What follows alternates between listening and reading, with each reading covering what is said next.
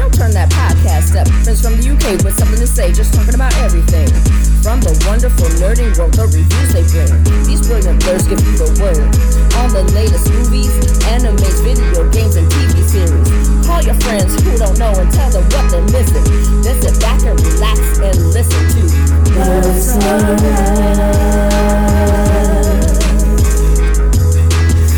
What's I'm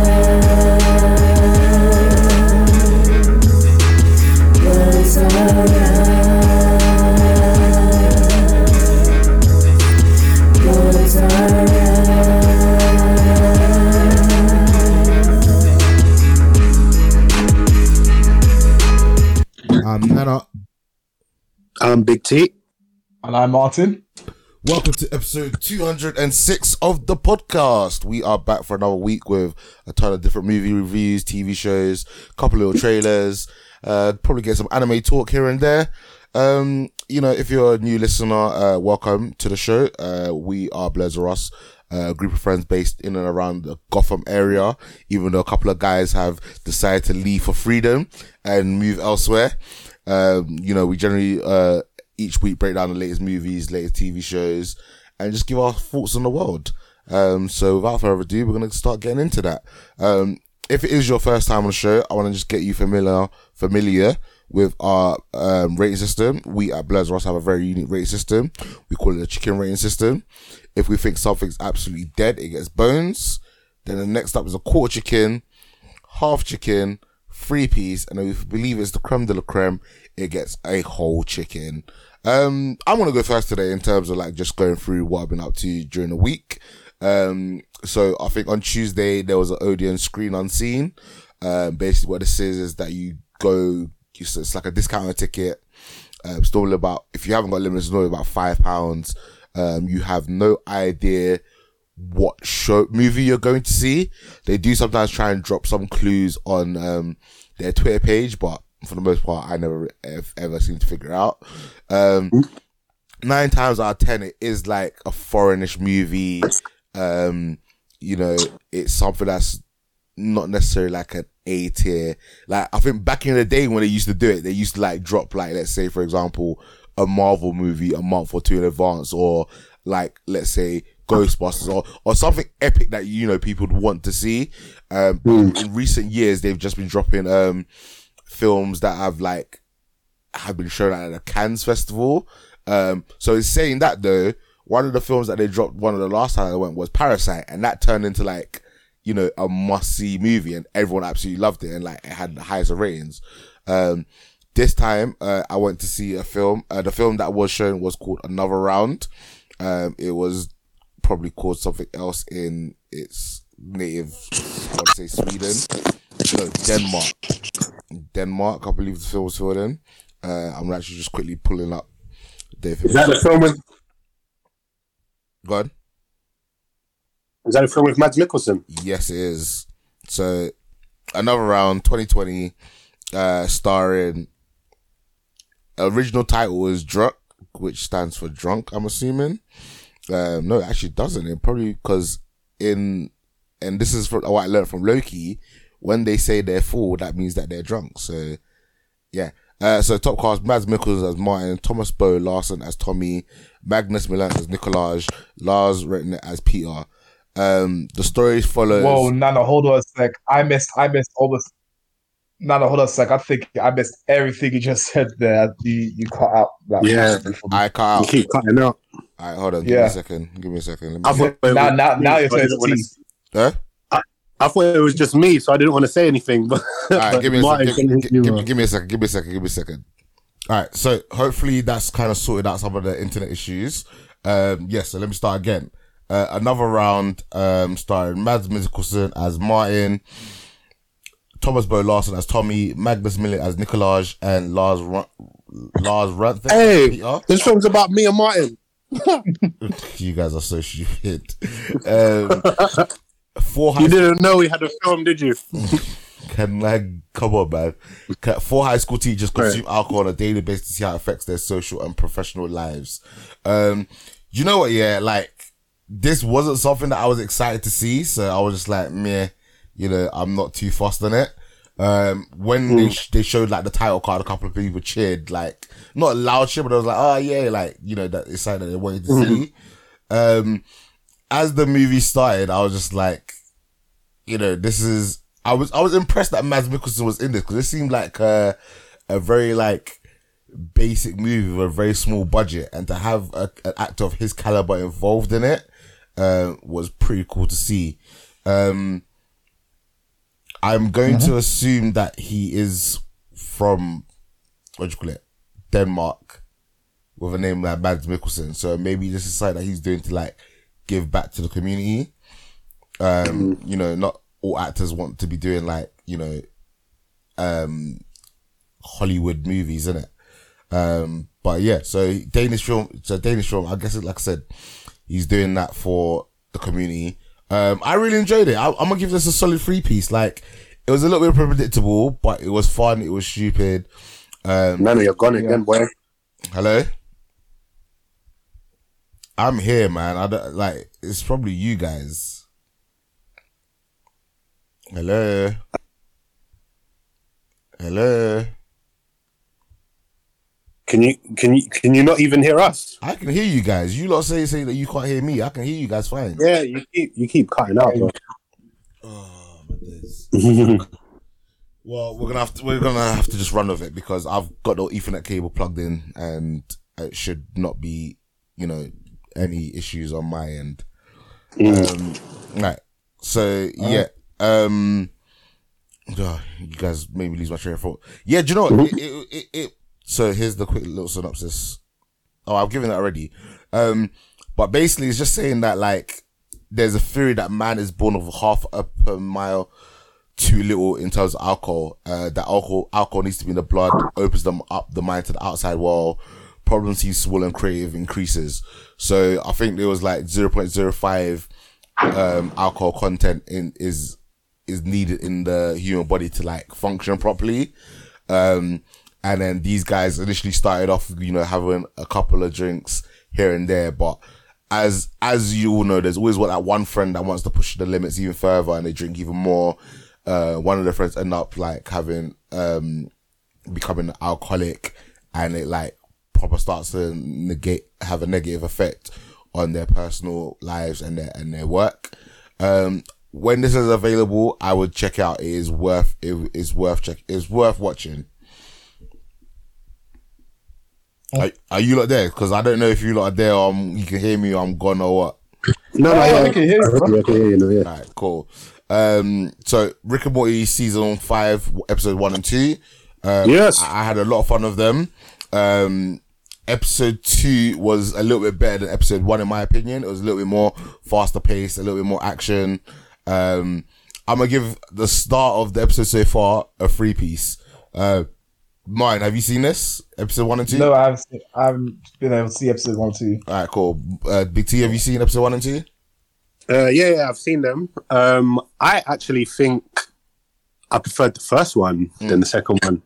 Um, I feel like the both one and two had really cool like sci-fi concepts and like it's crazy that in season five of Rick and Morty they're still managing to come up with these like unique kind of takes and spins on these sci-fi like um, concepts and stuff. But no, I, I- kind of preferred the the first episode um, just because I felt like I don't know, it just seemed more epic in scale. Like, I, of course, the second one did as well, but the first one, I don't know. There's something about that, like that other world that they kept going to. It, it just was just so epic. Do you know what I mean? And that's that's something that they do really well is making something so so silly seem so epic. Do you know what I mean? And so I, I really enjoyed that first episode. The second one as well was really good. Um, it it without trying to spoil anything about it because I know Martin hasn't seen it, but it kind of shows where we've got to in the show now, where like how can I say this? But it, it just it doesn't matter. Do you know what I mean? If if you get what I'm trying to say, Yeah. it just it does it doesn't matter. Like we can follow anything and anyone, if that makes sense. Like it really doesn't matter anymore, and they know it doesn't matter t- to the point where, like, at the end of the episode, they kind of even refer to it a little bit, if that makes sense. I hope I'm making sense. I'm trying just not to specifically say what happened, but Yeah. um, but no, I, I like both episodes. I'm, I'm as well. I'd say, oh, I don't know. Yeah, probably a free piece, but a very high free piece, if that makes sense. But no, they're they're very good as well. Um, while while we're talking about that, I saw I've only seen one um, more episode of Solar Opposites because after watching Rick and Morty, I got in the mood. So I watched episode three of Solar Opposites Yeah. of season two. Um, and yeah, I, I enjoyed that one as well. That it's funny because in Rick and Morty, they've um, specifically said, like both in the show, Rick has said, and the writers have said, they're never going to um, try and tackle like time travel. Yeah. Do you know what I mean? Um, I know episode one of, of this season kind of had some kind of time, but that was more like time relativity, if that makes sense. But actual time travel, Rick and Morty have said they're never going to tackle it. Hmm. So it's interesting to see how many times solar opposites have used time travel as like a device in their show. So I'm guessing it's more Dan Harmon that is refusing to use time travel because he's more of like the the storyteller. So and time travel stories are hard to tell, especially if you want them to to make sense as much as he likes his his stories to kind of make sense if if you get what I'm saying. But Justin Roiland, the other creator of Rick and Morty, who who makes solar opposites on his own or with someone else, I think. He's just the ideas guy. He's just a random guy who just comes up with random shit. So he's just like, yeah, fuck it, like time travel. Do you know what I mean? Like it don't even Yeah, matter. yeah, like it doesn't yeah. have to make sense. Let's just do it. So, um, but yeah, no, it was funny to see them. It was like where they were sending the letter back in time to try and um, like change, like change each other and stuff like that. And then every time he sent a letter back, um, the other guy would just be more and more different. But no, it was good, man. Again, I, I'd probably say a solid three piece for that. I need to finish this show because even you have said season two is better than season one, Yeah, and I liked, I, I quite like season one. So yeah, I need to get around to finishing that show. Cool. Uh, we're gonna quickly just get, talk about Loki season one, episode four, the Nexus event. Um, Some of the theories are starting to come true. Uh, I'm quite happy that you know I kind of said that when they get purged, I don't think they actually die straight away. Well, we don't know if that's for definite, but for and again, we're gonna be talking a little bit of spoilers. So if you haven't seen Loki season one, episode four, you might want to skip ahead maybe three to five minutes. Um, that obviously at the moment in time, Loki's character hasn't died, but we don't know whether if Owen Wilson's character, Mobius, has died or whether he's also been like sent to another dimension. Um, this episode for me, like, felt like a good Marvel episode. Like, I actually quite enjoyed this episode. Uh, I didn't say I would love it, but I would give this episode a free piece. Um, I'm liking the fact that the show's starting to finally ramp up and, um, yeah, I, I, I'm looking. Like I said, I, I really hope that episode five and six they, um, oh, I forget what the, what the terminology is. Like they they land the plane or whatever it is. I can't. What the hell is that word? Stick the landing. Stick the landing. Thank you. Oh my gosh, what the fuck? Listen, I'm tired, man. I hadn't even had a nap before this. Although I like I like land the plane. I'm to use that from now. um, stick the landing. Oh man, you know, I'm tired. Um, yeah, so yeah, I enjoyed it. Uh, I've only seen episode one, so I didn't take a lot of notes on this. Uh, mine, have you seen episode four? Um, yes, I have actually. Yeah. Um, episode four is a whole chicken for me. Mhm. Um, yeah, with a lot of the reveals and things. Um, now, would you like me to go into the reveals, or would you like me to just give? Yeah, no, sort of like well, just give a her quick surface? surface views and then give a, well, you're getting your rating already, then we'll go to T, then I'll go back to you for like DL stuff. Okay, cool. So yeah, I enjoyed this episode. It definitely picked up from um last episode because last episode I think it was similar to WandaVision as well, where um they had uh well like, like midway through this midway through a show, everything became sort of just filler and whatnot. So this progressed from that. Um the reason why I gave I gave it a whole chicken is because you learn more about Sylvie's past, you learn more about um I guess the timekeepers, um, the judge's relationship to Sylvie as well, which I thought was pretty cool. Um, and then the mystery, the, the mystery sort of deepens as to you know who the timekeepers are and everything like that. And then obviously the post credit um, ending as well. I thought that was awesome to see. So yeah, that's why I guess a whole chicken for me. T. Uh, yeah, I agree. I'd, I'd give this episode a whole chicken. Um, I think there was a lot of good reveals. Um, there was, I mean, we've only got two episodes left, so it, this episode has really like hyped up my excitement for these last two episodes. Yeah. Um, I think I don't want to speculate. Like, I'm not going to do it just yet. I'll, I'll wait till everyone starts to get into it. But uh, I mean, I've, I've been hurt by WandaVision and the whole Mephisto thing, but I really think Kang has something to do with this. Do you know what I mean? And I don't want to say that, but but you, just, but you, you just did. So uh, I know, but like like Kang is like the Mephisto of this show. Like he, it, it's obviously pointing towards him, but we're probably not going to get him. But I've got some some reasons for it, which I'll get into in a bit. Um, but no, I really like this episode. Uh, whole chicken for me. I think there was a lot of shocking moments, like Mobius being Mobius being pruned.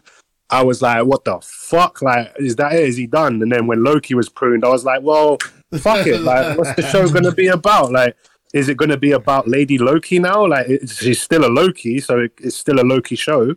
But then obviously we get the post credit scene, um, which uh, I'll, I'll wait for you lot to get into that.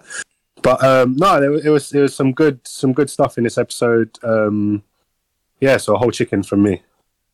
nice. All right, I'm gonna let I'm gonna let Martin start the breakdown, and then whatever Martin doesn't say, T can kind of finish up. Cool. Okay, so um, we learned more about um, uh, Sylvie's past. So we know that she's a variant from her time, um, from her own from her own universe, which um ended. Um, during that, she was processed by the judge. The judge was um, what C twenty uh was originally. Um, Sylvie managed to get away from her, which is why you can see that there's a huge that faces a vendetta against her. Um, I get so this is why the sorry has a vendetta against uh Sylvie. Um, so right there, then it blew it blew away my theory, which was that Loki actually not yeah it was my theory, but I thought they might they might touch upon, upon this or something like that because in the comic books I said that um Sylvie was created by Loki after the events of Ragnarok. Um, whereas in this case, um, like the MCU, um, like we know from the MCU, the MCU is its own um, its own universe, and it from this universe it spawns other universes and stuff. So from this, we know that Sylvie has had her own history, nothing to do with Loki and the events of Ragnarok. Um, then her escaping and whatnot. So I thought that was uh, again from the judge. Um, so I thought that was all really, really cool to see. Um, also during some of the uh, commentary, we had Mobius mentioning Krees, Titans, and vampires. Um, so when I heard vampires, I immediately thought of the Blade reboot because we have yet to see vampires um, Do you know what? Yeah. in the MCU. Yeah. Sorry, sorry. I, I, I, I, I remember thinking the same as well. Yeah, but I, I didn't immediately go to Blade. I actually went more to um Morbius that we're getting from Sony, and then Blade because obviously I think Morbius is coming out like end of this year, no? Mm. So yeah, my mind went more to Morbius than I, than it did Blade. Okay. Yeah. I mean, the two, the two, the two. I, th- I think the two are connected anyway. Um, Mm. Blade and Morbius. So yeah, I mean, it's, it's very, very possible that we could get uh, Morbius or uh, maybe Sony do another partnership with um, with uh, IPs and say, yeah, It would be can cool have if them mashed together, like they do with Spider Man already. Yeah, that's what I was going to say. It would be cool if, because they've got their Venom movies, and then we've obviously got Spider Man in the MCU, and apparently those two are going to cross paths in the future. Yeah. So it would be cool if they do the same thing with Blade and Morbius. If if Morbius is like the villain of the Blade movie, that would be pretty cool. Yep, yep. And also, he when he mentioned Titans, um, obviously this is this is MCU, so it's not when they mention Titans, it's nothing to do with DC. That's just its own separate thing. yeah. Um, so the Titans are from the homeworld Titan, which is actually Thanos' homeworld as well. Um, um, so there is that. So there is that. So I thought that was pretty cool. Um, during the uh, scene with the timekeepers where Loki and Sylvie are in their corpse or whatever, and while the heads get stopped off, I got serious Wizard of Oz vibes from that. No way. These guys were all high and mighty or were just robots. I was, yeah, I was. I, I mean, I wasn't too shocked because I know it's this is Marvel. Marvel does do does do things like this. Uh, so I thought it was very interesting. And so in my head, I immediately thought, okay, cool. The only other person I could think behind this is either going to be um, um, Kang the Conqueror. Yeah. Um, with Kang, with Kang, you know, having his own again in the comic books, having his own sort of um, uh, what's called, uh, part, part part of the multiverse, part of the universe that he governs or whatnot. Um, and the size of his empire is similar size to the to the TVA. So I thought, okay, cool. Either he's that taking control, or it could be another force that we haven't seen before. Um, one of the theories out there is that um, perhaps even Miss Minutes, the person, the the little clock that that tells Loki about the TVA and whatnot, maybe she might have been a timekeep a timekeeper in the past and somehow lost to a being that we don't know about, or maybe Kang the Conqueror, and is now you know sort of inhabiting Miss Minutes' body while she's working behind the scenes. No idea what's going to happen. I'm just going to let Marvel reveal it to me because I've learnt my lesson from WandaVision of theorizing too much about certain things. Um, but I thought I thought that was really really cool to see. So I'm I'm deeply deeply intrigued to see who um who it could be behind the uh the TVA and actually giving orders to the TVA and whatnot. I just want to go back to Um, your sorry. I just want to go back to your earlier comment of um, the Wizard of Oz because that was a um, something that ran f- concurrent in like the WandaVision. There was a lot of like Wizard of Oz like similarities in there. Yes, So yes, it's, yes, yes, it's, yes. it's nice to see like they've kind of kept that going. So I wonder if like in let's say Doctor Strange, Multiverse of Madness, or Spider Man Far From Home, we'll, we're gonna get some more, you know, Wizard of Oz kind of themes in it. It'll be interesting to see, and I'm looking forward to watching those films. Yeah, hundred percent. Um, also the post credit scenes, we we saw a lot more Loki's, and I thought that was really really cool to see. Mhm. Um, so um, again, I I thought that when someone gets pruned, it literally meant that they were just taken completely out of their time zone. Maybe they are Hmm. completely taken out of time zone, but I thought that was it. They were just deleted from existence. Um, whereas in this case, we see Loki uh, being taken to some part, some part of space. Have no idea what the space is, but that he came across other Lokis. One of them being Kid Loki. Mhm. Um, one being that this is when uh, Loki was reborn as as a child. Mhm. Um, in the in the comics, we have um classic Loki. So the Loki who we see from Marvel Comics, who wears the green and and yellow um clothing. Mhm. Um, we see Boastful Loki. I believe Boastful Loki is the black guy who had the sort of looked like a makeshift Mjolnir hammer. Yeah, Um, he he's not in the comics, is he? He's just someone they've created for the show. I I, think so, yeah. Maybe, maybe. Yeah. I'm not too. I'm not familiar with Boastful Loki at all. Um, He's but this, got- is what, this is what sort of people throw around. So I thought, cool, maybe he is Boastful Loki.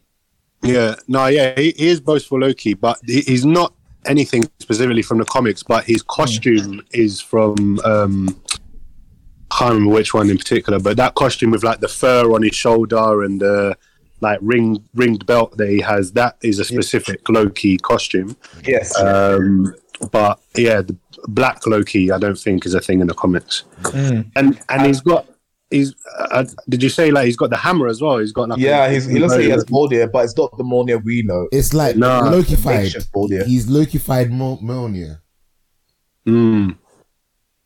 It looks like Yeah. something he might have even made himself. Like, That's what I'm saying because it looked like it looks like the handle was act- actually a wrench. When you look at it, Yeah. properly, it looks like it's actually a wrench, and Yeah. then it looks like it's just got other parts added to it. So it is a hammer by all uh, for all intents and purposes, Mm. um, but it's not one in likeness to um, Thor's hammer, for example, which is um, which is interesting. So I'd love to see his character in more detail. Mm. Um, and also everyone in the TVA being uh, variants. Um, that reveal was also very, very interesting because to me, when they, because in my head I was thinking, okay, so when the were talking about divergent, um, divergent universes, and then you know, obviously creating havoc or whatever, right? I'm now I'm thinking, okay, so with all these divergent um, universes that ended up having to be destroyed, they just take people out of those universes, wiped out the memories, and then let them work for the TVA with Mm. false. Because I was thinking that's that's probably the only way they could have kept people in there. Because I, I don't think there's too many variants that are running around um, the the true uh, timeline um, or sorry, the sacred timeline. So uh, that's that's why I'm thinking that maybe it is a case where they just pulled just one or two people out of every um every one of those other multiverses, stuck them in a TVA to then monitor the multiverse. Mhm. Um, maybe that will be revealed to us later on. No idea. Uh, but I thought that was pretty cool. Um, especially with you know um, learning more about Sylvie's abilities that she doesn't create memories out of, out of thin air. She actually uses the memories that already exist in that individual Mm. um, for her for her um, enchantments. So again, I thought that was super cool. Um, even seeing C twenty becoming more human like rather than just being this very hardened person who's just she just does her job. Um, I like where she says she looks happy in her memories, and you know she's she's not actually a, such a stickler for rules. She will, you know, follow her heart if if she knows something's not quite right, which is which is what she did. So Mm. um, it was great. It was great seeing more of her. Um, you know, sort of being more relatable now because yeah, she did break down, cry a little bit, which I thought, oh my gosh, actually, she actually has emotions of that anger. Mm. Um, yeah, so this is why Other than anger. do you know what I mean? So this is why I'm giving it a whole chicken, just because you know we get we get a lot of reveals from um, the other Lokis, which means that okay, pruning is not really uh, a permanent thing. They they just get sent into a different dimension. But maybe maybe it's specifically for Loki because Loki. I mean, they're all variants anyway, so maybe it's specific to Loki, or maybe something happened that allowed Loki to do that. But maybe pruning isn't a, as permanent as as I thought it was. Um, obviously nods to the Wizard of Oz. Like Nana quite quite quite rightly pointed out that we saw themes of that in WandaVision as well. Um, so this is again shaped up to be almost like a multiverse of madness because you have all these Lokis subsequently. I'm which I'm sure were pulled out from all sorts of realities and whatnot, uh, culminated in this one place. So it looks like it's leading very very nicely into you know into other things, uh, into upper column um, movies. Um, so yeah, hundred percent whole chicken. Uh, great reveals. Um, story picks up nicely, and yes, roll on episode five. Alright, T, was there anything that Martin missed as you are the comic book expert? Um, yeah, no, he, he covered a lot of stuff. Just a couple little things that I, I wanted to add. Um, so like, oh boy, where do I start? Um, all right, first of all, just just the episode itself. I thought some of the um, cinematography was quite good. For example, like um, when we go to Asgard, usually in the movies, like in the Thor movies, when we come to Asgard, we're like the camera's like coming from the the Rainbow Bridge, if that makes sense and like you're seeing the the like towers of Asgard from the front. Whereas in this episode, when we go and see um, um, Lady Loki, the the female Loki as a child, we're coming from behind the um, the the the castle kind of thing, and you can see like out into the Rainbow Bridge. So it's kind of like a reverse shot, if that makes sense, for like this kind of. Do you know what I'm trying to say? Yeah, yeah, no, It's that makes like- sense, yeah. So I thought that was a very interesting kind of way to establish that this isn't the Asgard that we're used to seeing. This is a different one. I thought that was quite cool. Um, the fact that two Lokis liking each other is such an unusual event It's so weird, isn't it? that it So damn created weird. such a powerful um uh what's it called um like variation to the timeline and a powerful branch that was heading straight for the red line. Like i guess lokis aren't meant to to work together or get on or fall in love do you know what i mean? So i thought that was quite interesting as well and i don't know it's weird like i'm, I'm in two minds about it because a obviously no one loves loki more than loki but then at the same time, is this like some new form of incest? Or like I don't know how how I I- feel about it. Do you know what I mean? Like I don't know. It's it's it's an it's, uh, what- it's not. Oh, what was who was that guy who loved himself? Like he loved himself so much that oh, I can't remember. It was, it was this as part of a, Greek tragedy or whatever.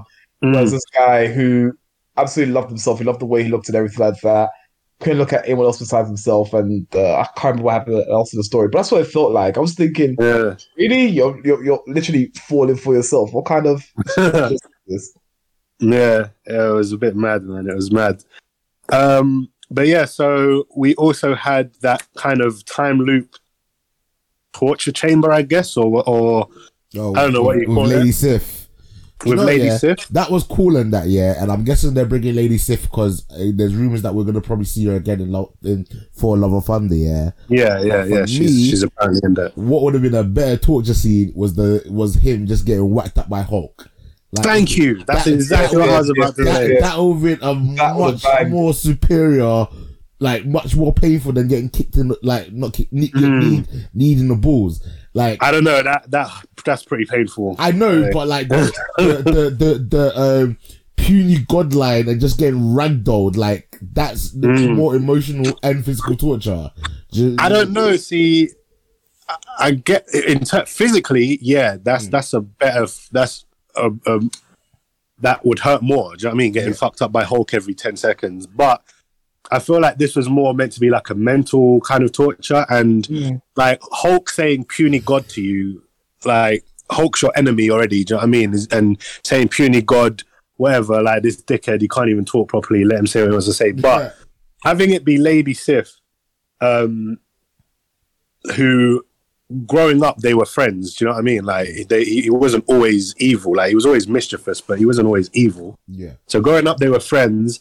He did something to her, and apparently that's that's an actual story from Norse mythology as well. Is Loki cutting Lady Sif's hair, and her getting angry at him or whatever to the point where he he went out and found something and replaced her hair with like golden hair or something like that. It's an actual Norse mythology story. So that's that's a cool little inclusion.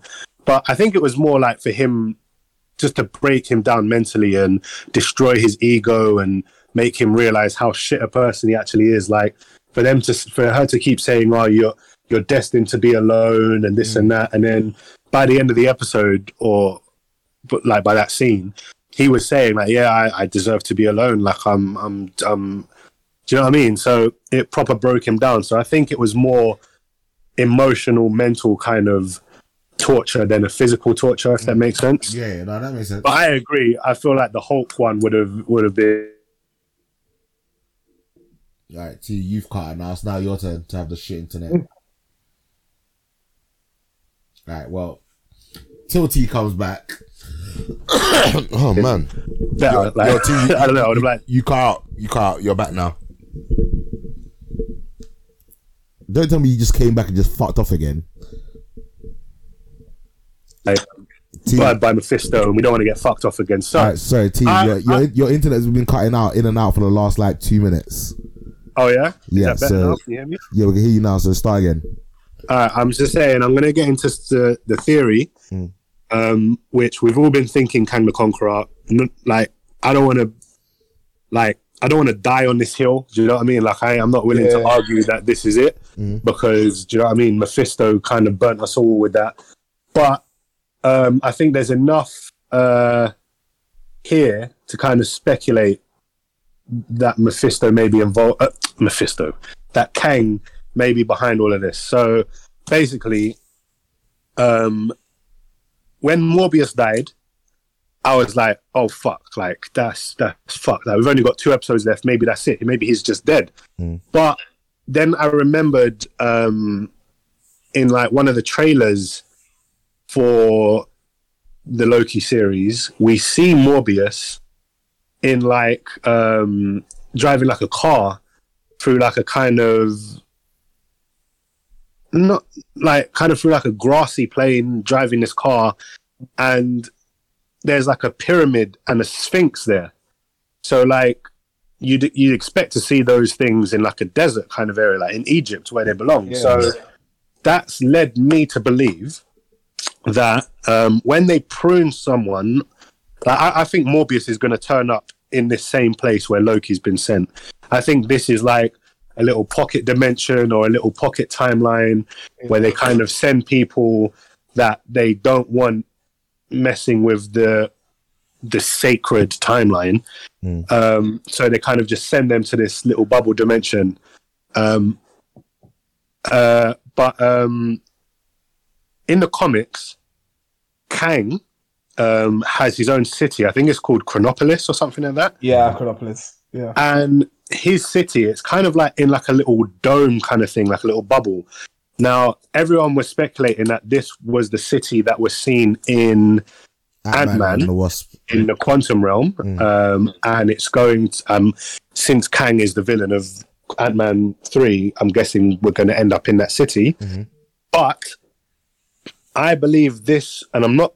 Again, I'm not putting my stamp of approval on this. I'm not guaranteeing. It. I don't, I don't care anymore about theories, but this place where Loki's ended up could be a, a kind of a adaptation of this city, or if if not the city itself, like a version of it where Kang can kind of send people to monitor them and keep an eye on them, because, like I said, you've got the pyramid and the Sphinx there in this grassy kind of area.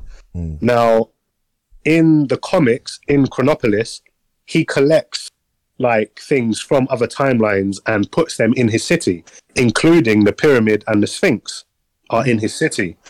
Um, there's another scene in the trailer where like this big ship kind of appears out of nowhere and like kind of drops into the water. Apparently, that ship is meant to be some ship, some real life ship that went missing or something, and there was all these different theories about where it went and stuff like that. So obviously, they're they're using it in in this. So I think this where Loki has ended up might be some type of pocket timeline or something like that. Maybe belong to Kang. Maybe Kang's behind this whole thing, um, and he's just collecting different relics from different time periods and and storing it here. Um, Also, um, Ravona Renslayer, who is like the main judge, the main TVA judge, um, in her office, on her shelf, she's got a couple of little like snow globes. Now, again, just throwing it out there, but th- maybe this could be where Loki has ended up. Maybe those snow globes are where they're containing these little cities or these little pockets. Do you know what I mean? Yeah. Like in the same way Chronopolis is in a dome, these snow globes are in a dome. Um, so I'm just, I don't know, just thought that was interesting. Um, the city itself is definitely New York, or it at least contains the Avengers Tower. Yeah. Now, it might not be New York because, like I said, the Sphinx and the pyramid were there. Maybe Avengers Tower was just another relic that whoever is doing this, maybe Kang, has just collected. Now, it's not directly after Avengers because some people were thinking like Loki was taken. Maybe this is an alternate dimension where Loki wins in the first Avengers movie, but it, it can't be because in the first Avengers movie, that tower was still Stark Tower. It wasn't Avengers Tower yet. It didn't have the um, the extra level on top for the for the helicarrier uh, or whatever their their little jets are called Yeah. for that the landing pad. It didn't have that. Whereas in Yeah. this, it has that landing pad. So this is a time period in between. Uh, it's definitely after Age of Ultron because that's where the um, that landing pad and it actually was Avengers Tower was in Age of Ultron, but before Spider-Man: Homecoming because in Spider-Man: Homecoming that tower was sold on, and by the end of Homecoming you see it's like a completely different tower. It has like a you know like when he does out his web wings and he glides through it there's like a there's like a glass kind of hole in there with plant life and stuff. So it's not the avengers tower anymore. So wherever it's been sent is a time period between avengers age of ultron and spider-man homecoming. Um what else am i going to say? So yeah so okay. One of the biggest possible clues yeah, that Kang may be involved because Marvel like to do this in their movies. This is this is something they actually do. They've done it in Spider-Man movies, in a number of different things. But whenever you see like like for example in Spider-Man, they did it with um license plates. Certain license plate numbers that you would see in, in the in the film refer to specific Spider-Man comics. So in Spider-Man uh, Far From Home, where you had like the fire beast, the water beast, the all these different elementals, Yeah. Yeah. each license plate you would see would be a reference to one of Spider-Man comics involving like Hydro Man or Yeah. Sandman and stuff like that. So, in the scene where Lady Loki is young and they come and arrest her, as you said, it's Ravona Renslayer, the, the current like main judge, hmm. back when she was just an agent. And her number, like you know, you've got C 20 hmm. mm-hmm. Renslayer's number was A23. Now, A23 could refer to Avengers comic Issue 23. issue 23, which was a Kang comic. Hmm. It was an Avengers comic featuring Kang, where he was the main villain. It featured Ravona Renslayer. Um, and basically, R- Renslayer and Kang have a lot of connections in the comics. I think Kang was in love with her. Um, and similar to how Thanos was in love with Lady Death and tried to destroy half of all life to please her, a lot of what Kang did was like a kind of display of power to try and impress Renslayer, but she but she was just never impressed by it to the point where he actually got so pissed off that I think he destroyed her home planet or her home like he destroyed her home. So since we've just found out that all the TVA agents are taken from their own time period and then do you know what I mean and then their home has been destroyed. That could be how Renslayer was brought into this. Maybe Kang was in love with her. You know what? Now that you said that, I do I do remember going over um Rav- Ravona in the comics where you're right. Kang did try to impress her, but she never really fell for those. Yeah. Um, but there was there was a situation I can't, I can't remember. Um, basically, Kang had a had a hmm, pardon me had a rival, and this rival went to end up shooting Kang, and she jumped in the way of it. Um, but she didn't die per se. But, um, this this the her jump before the bullet showed that she really did love Kang. Yeah. Um, but so she did die because Kang managed put her in some sort of uh chamber, if you will, that kept her in this state of she wasn't dead, but she wasn't alive either. Um, later down the line, she ends up um coming back. Um, and my memory escapes me as to what happened next, but she wasn't. I don't think she was ever evil in a sense. Um, but Mm. yeah, I do, I do, I do, I do remember that. I do remember um those that, those versions of events. So yeah, Mm. you're quite, you're, you're right. It could quite possibly be that um Kang is involved in it again, which would make sense actually. Um, because again, we don't know the TVA aren't, well, the timekeepers aren't, you know, alive. They, they, they, we found out they were robots. So if Mm. uh, if Kang's behind it, then it makes sense that Ravona would be second in command to him Exactly. through through however the the show creators will tell us. But Mm. um, yeah, there'll be definitely some sort of relationship between them. Mm. Yeah, I mean, it could be in the comics. The timekeepers were created by oh, I can't remember his name. I think it's like uh, I can't remember, but it's, it's basically like the last living, the last thing living in the universe created the timekeepers, but they weren't robots. They weren't androids. They were actual living beings who were like sentient and in control of themselves. So it could just turn Ah. out to be that same Yeah. guy.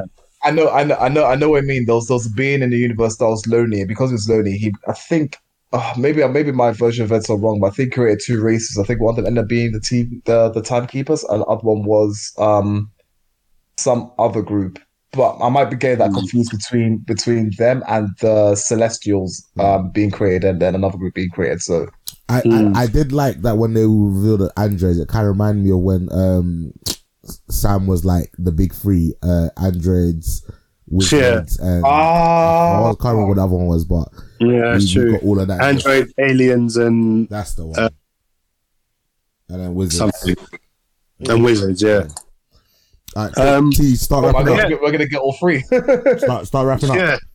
Yeah. Oh, yeah, no, I- I'm basically done. Um, I mean, the end credit scene was blew my mind. Um, again, Kid Loki, straight from the comics. We've got classic Loki with his costume from the comics. Mhm. Uh, and then two new Lokis. We've got Alligator Loki as well, which just made me laugh. Um, but yeah, no, de- definitely, this is a whole chicken episode for me. Um, I'm looking forward to see where this goes. No, that's cool. That's cool. That's cool. All right. So, um, all right. So, Martin asked me to watch, or asked us to watch Vacation. Uh, I'm assuming you wanted us to watch Vacation 2015. yeah, yeah. All right. So, and then obviously we had a little discussion in our group. Um, and I had never seen the original Vacation, which came out in 1983. Um, so I ended up watching that. Both of these were actually on Netflix. Uh, Netflix. oh, are Um, they? Yeah, well, not anymore. I think they've both been taken off, but um, Oh, okay. I'm pretty sure they were both on Netflix. Um, Hmm. I would give the first vacation maybe a half chicken. Um, I was watching it and I was like, um, there was like one guy in particular that looked familiar, and I said it was Stifler's dad, but um, mine said that was wrong. But he was one of the guys that was in American Pie. Um, Yeah, he was the main, the main guy's dad. yeah, there we go. Well, I, I'm not too familiar with American Pie. I've seen bits and pieces of it, but I've never watched like all of them throughout. Um, uh, Vacation 2015. I'll I would give that a free piece. Um, I had quite a lot of fun with that. Um, the drunk run was really cool. Uh, the sewage scene was disgusting. Made me, It wanna- was disgusting. uh, made me wouldn't want to throw up. Um, it had Nick Kroll and um, the guy from Ant Man and the um, what's his name? The guy that talks. Uh, I forgot his name, but he was in Michael it. Pena. Yeah, that's it. Michael Pena was in it. Um, Was he in it? If it's not Michael Pena, then I'm being racist. You know the, the four police officers. Yeah, you're right. It was, it was Michael Payne. It was yeah. Michael Yeah, Pena. yeah, okay, yeah. okay, cool. Yeah, you're right. Yeah, I just remembered. Yeah, Thought, I forgot thought, about thought, I was- thought being racist for a second. Um, Uh, you had, you had. I think was his name Nick from um, Nick Kroll. the guy that created Big Mouth. Yeah, yeah, he Nick was Kroll. one of the police officers as Yeah. well. Um, it had um, uh, Chris Hemsworth. It was Chris Hemsworth. I heard it. Yep, that's Yeah. what yeah. Um, like his scenes, I was just like, you know what, getting paid to do those scenes is actually jokes. Like, who would have just want to have a, just a massive penis if you didn't have one already, and just walk into a room and just make it really awkward and just like strut your stuff and then walk out. Um, that that made that, me laugh. that was some of the funniest t- scenes. The the whole movie is funny, but that cracked me up, bro. Mm. When he just walked in and then just stood there and was like, and then just walked out. Like it was like there was absolutely no point for that except to show off your dick. Like, Yeah. he goes. He told his kid to check his boss to check out his abs. I'm like, yeah, yeah, yeah, yeah. It was his abs. yeah. Uh, yeah, very, very, very- yeah. So I, I, I enjoyed it. Um, obviously, Martin, you were the one that, that recommended us to watch this. What, what, what was your rating, and what was some of the bits that you liked or didn't like? Okay, so my girlfriend was the one that actually recommended this movie to me. Um, like a couple of years ago, maybe it was 2015 or 2016 even. Um, we we have the DVD for it, but we saw it on uh, Netflix. We gave it a watch. I've seen it probably five or six times now. Mm. Um, um, yeah, so I give it a three piece. Um, again, not all movies that I'll watch again and again are whole chickens, but I'll give it a three piece.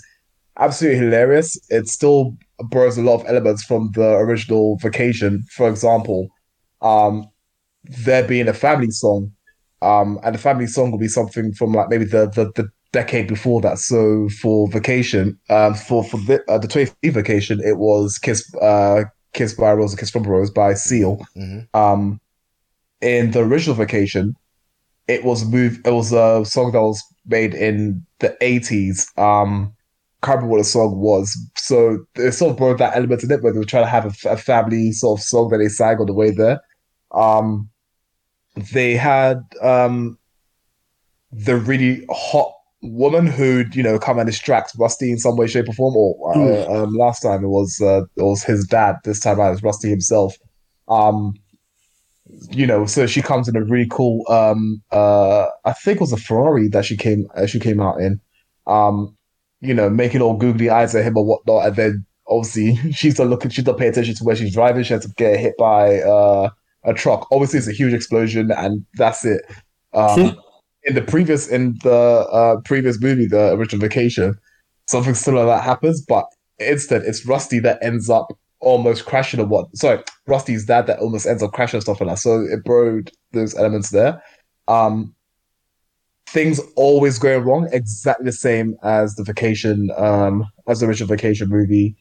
Um, all in all, it was a whole load of fun. I especially like the car uh, itself. Um, you know, for example, where Rusty says, "All right, this car is absolutely amazing. Try and close the door on on, on my hand." Obviously, there's supposed to be sensors there. That's Yeah. what's what's happening. Yeah, that was Bang! funny. Smashed it twice. Um, and then the car, the car's GPS being switched to uh, Korean, and then the GPS being super angry. Um, do you know what I mean? Even to a point where RC does the Vin Diesel turn and absolutely messes it all up in the car, right? Does several barrel rolls or whatever, right? Everything's cool and everything like that. Everyone forgets that the GPS is there, and also GPS just goes, and that just cracked me up because you know what I mean. That no one was expecting that to happen. Um, um, yeah, the, I think the comedy was gold. We we had a lot of slapstick there. Um, obviously you had um, uh, the, I can't remember the I can't remember the son's names, but obviously you had the younger son who was a who was a bully to the older son, like almost strangling him to death. Um, a couple of times, like the way he got gets the the plastic bag, covers his head with it. Um, and like tries to see, and tries- says, "Oh, I was trying to see how long you hold your breath for." But I'm like, all in all, without me rambling any longer, it was a fun movie. Um, yeah, I mean, seeing things like again, Debbie, um, doing her her her nickname was Debbie Do Anything. Um, in uni, I'm sure Nana, you had. Uh, you have some stories to tell from uni. Oh, boy, I mean, do so- I? so-. You know what I mean? So it was that sort of like that life that you had at uni, which was you were wild and whatever, whatever, whatever. Mm. That coming back with Debbie, um, you know, doing the the charity run that she did, and obviously she's not as young as she used to be, so she can't do everything that she used to. So it was just it was just a, really really fun movie. Um, one thing that cracked up the most was when the younger son was on the radio to the truck driver. He goes, uh, "Hi, my friend said all truck drivers are rapists." Right? yeah. and at the end of the movie, where we see the uh, tr- truck driver, the truck driver, um, again, his name escapes me, but he is the guy who they modeled, um, um, the main guy from Death Stranding. After he's also in The Walking Dead. Okay. Um, he plays Ned in The Walking Dead. Um, so if you if you remember that name or remember the face, that's that's the actor I'm talking about. Um, he never answers the question about him Yeah. being so that stuck me throughout the movie. I was like, nah, he didn't answer the question. There's something fishy there. Do you know I mean? Again, it's a theme that happens with uh, with the previous vacation movies, uh, which I highly recommend everyone watch. Uh, there's national. It's called National Lampoon's Vacation, National Lampoon's Christmas, National Lampoon's X, Y, and Z. So yeah, definitely check them out when you can. I don't know when the next one on Netflix, but overall, I'm really, really happy with this movie. This is one of the comedies that I can see myself watching even 20 years, 20 more years down the line. Yeah, nice. Uh, T, what was your quick little ra- uh, views and your rating? Um, my so the new one, the vacation, I would give a three piece. Mm. Did think I did think it was very funny. Um, I I think the um, it, it's definitely almost like a remake of the original. It's like a soft reboot Mhm. where they did try to like I think like Martin kind of touched on. They kind of imitated or kind of paid homage to a lot of the original jokes from the first one, but just kind of stepped it up like a whole next level. So in the original, obviously it starts with him getting a new car, and like there's certain scenes where he like like I think when he's filling up the gas, the gas pump, um, when he's uh, filling up the gas pump, Mhm. uh, he doesn't know where the where the hole is to put the the nozzle in Yeah. Yeah. just different things like that. That's kind of like that's kind of like um minor compared to what happens in in this one. Do you know what I mean? Like like you said with the whole Korean um uh um sat nav and by by the end of it like he's always like what does this mushroom button do and he presses it and it fucking just blows up the car Mm. like so it's taken that joke to an extreme and they did it a couple of times like in the original as well, one scene that was very funny was um, when they're driving and the camera like starts off at the wife and she's asleep, looks at the kids in the back, they're both asleep, and then goes to the dad who's meant to be driving and he's asleep as well. And like in this one, they're not they're not asleep, but obviously him being asleep loses control of the car. But in this one, um, he, again, he doesn't know how to use the, the car properly, so he's pressing buttons and stuff, and then his whole chair just starts turning Oh, around, around. and he's just screaming like. So that again is funny, but like the types of humor is a bit different. Like this one is extreme humor. There's a lot of gross out humor. yeah. Um, and there's a lot of like really dark, um, dark humor. Mhm. Um, but in in the original, it's kind of more subtle and more kind of um, kind of tame, if that makes sense. Um, one thing that did make me laugh was when they're at the hotel, and um, he his son, who's like kind of moving to this girl, and then he comes out and he's trying to like help his son, but he just comes off like some pedophile, yeah. like Yep. Like he's like, oh yeah, why don't you show us your muscles and, and stuff like that, and all of that just really cracked me up. Um, the one of the things that made me laugh the most though, when they're going to the spa, and there's like some hillbilly guy, and they like ask him for like if there's a shortcut or if there's anything else, and he's got like a rat on his shoulder the whole time. Yeah, he doesn't know. And then at the end, he's like, oh, and like, you know, something about, oh, cute friend you've got there or something. And he looks on his shoulder and sees the rat and like screams and panics and like dashes him off. And he's like, I don't know him. And like, I don't know, like that, that just cracked me up, bro. That cracked me up so much. But then saying that, I, I like the original better. I do like the original better. Hmm. Maybe because I grew up with it. Maybe it's nostalgia or whatever. But it's it, it's a classic. Do you know what I mean? It's not my favorite one of the original four movies. I think my favorite one is the Christmas one. I've seen that one the most. But but but this one is a classic. Do you know what I mean? And Chevy Chase is a legend in in comedy. He was what originally made me watch Community um, because he was in it. Um, just I- I- it's, it's just I did like Is that the in the in the modern one, the guy kind of looked like him. That was him. No, the Yeah, like- um, the main actor. Oh oh in, in, what you mean the- Rusty? in the two- in the two fifty two thousand. Yeah, the guy that played Yeah. Rusty. Okay. Yeah. yeah. Mm, to A some bit. extent. a bit, I guess. Like he, he, he. I feel like he was good casting for Rusty. Mm. Um, because one one thing about the original films is in each film, the two children are played by different actors. Ah. So every film has has like a different set of of a son and a daughter, basically. Um, but I, I feel like he is a good casting for Rusty. Um, but the original to me is a classic. It's a whole chicken for me. Um, there's so many times like in in day to day life that I I quote it, or me and my family will quote it. Um, so like if if if we're in a car and we see something dodgy happen, we'll be like, roll them up. Like like the whole scene when he goes when they end up in the ghetto Mm. and they hear the gun shop and they're like, okay, roll them up, roll up your windows. Uh, we bust that a lot of times. Or the whole scene, like the ending when they get to Wally World and it's closed, and so he goes and gets a gun and comes back and like hijacks that the security guard and they they have a, a fun time and and he like he's he's he's like losing it. Clark is losing it, and he's like, "We're gonna have we're gonna have so much fucking fun, like hallelujah!" And just just all of that type of stuff. Like we quote that a lot in in, in, in our day to day life. So to me, that that's that's the superior vacation movie to me. Um, but the new one, the new one was definitely didn't let me down. Um, I was worried because like the original vacation movies I hold dear to my heart.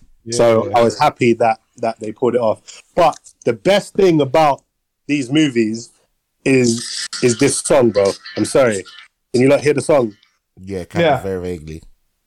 Oh, oh. This song is sick, bro. I'm sorry. Yeah, it is. As soon as I hear this song, it takes me back to this movie. And in in the new one, when he sees his dad, and his mum, who again are, are the original actors, which was nice to see. Um, and obviously his car's exploded, and he gives him the keys to the original car from the first one, Yeah. and then you hear this music start playing, and I and like that just that to me just made me feel so good. Like I was so happy about that. Um, it was a nice little reference, a little callback to the original movie. Yeah, Uh, the intro is also that that song.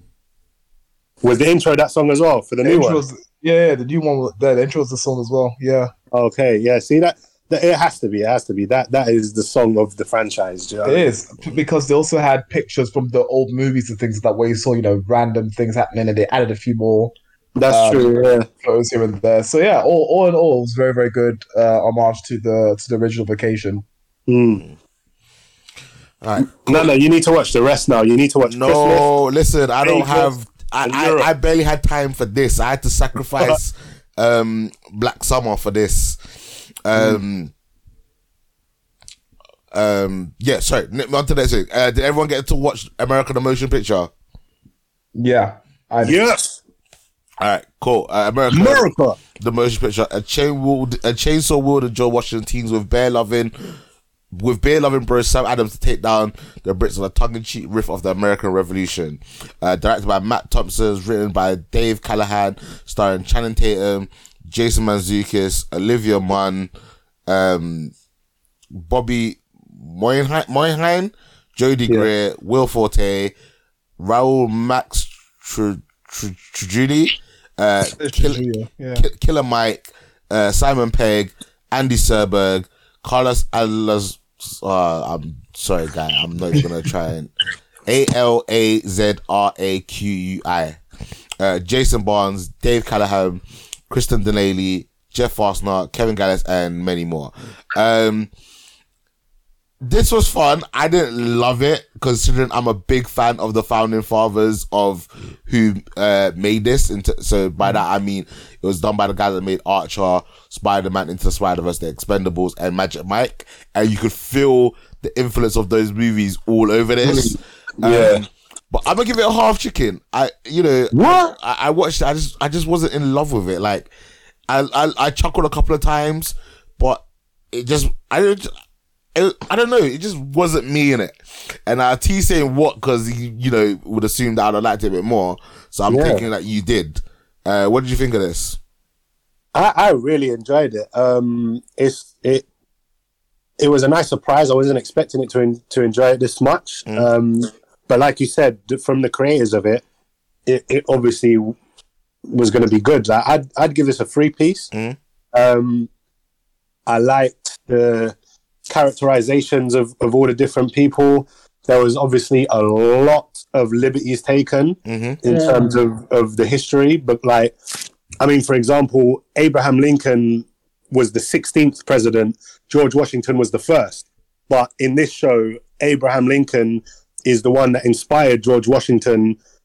Do you know what I mean? Like, I think I think George Washington died before Abe Lincoln was even born. So there was a lot of liberties taken with Yeah, with the historical accuracy of this. Thomas Edison was a Chinese woman. Mhm. You know what I mean? Like, but I don't know. To me, it, it worked. Like, if you just take it for what it is, it was funny. Like, do you know what I mean? It- it's not meant to be historically accurate. Although At saying that the type of generation we're living in now, I wouldn't be surprised if a lot of kids watch this and think this is the real history of America. Um, I mean, you've got Geronimo in there, which was cool. Like, there's a lot of classic, like, American historical figures, but just all kind of thrown together into this this madness of a, of a movie.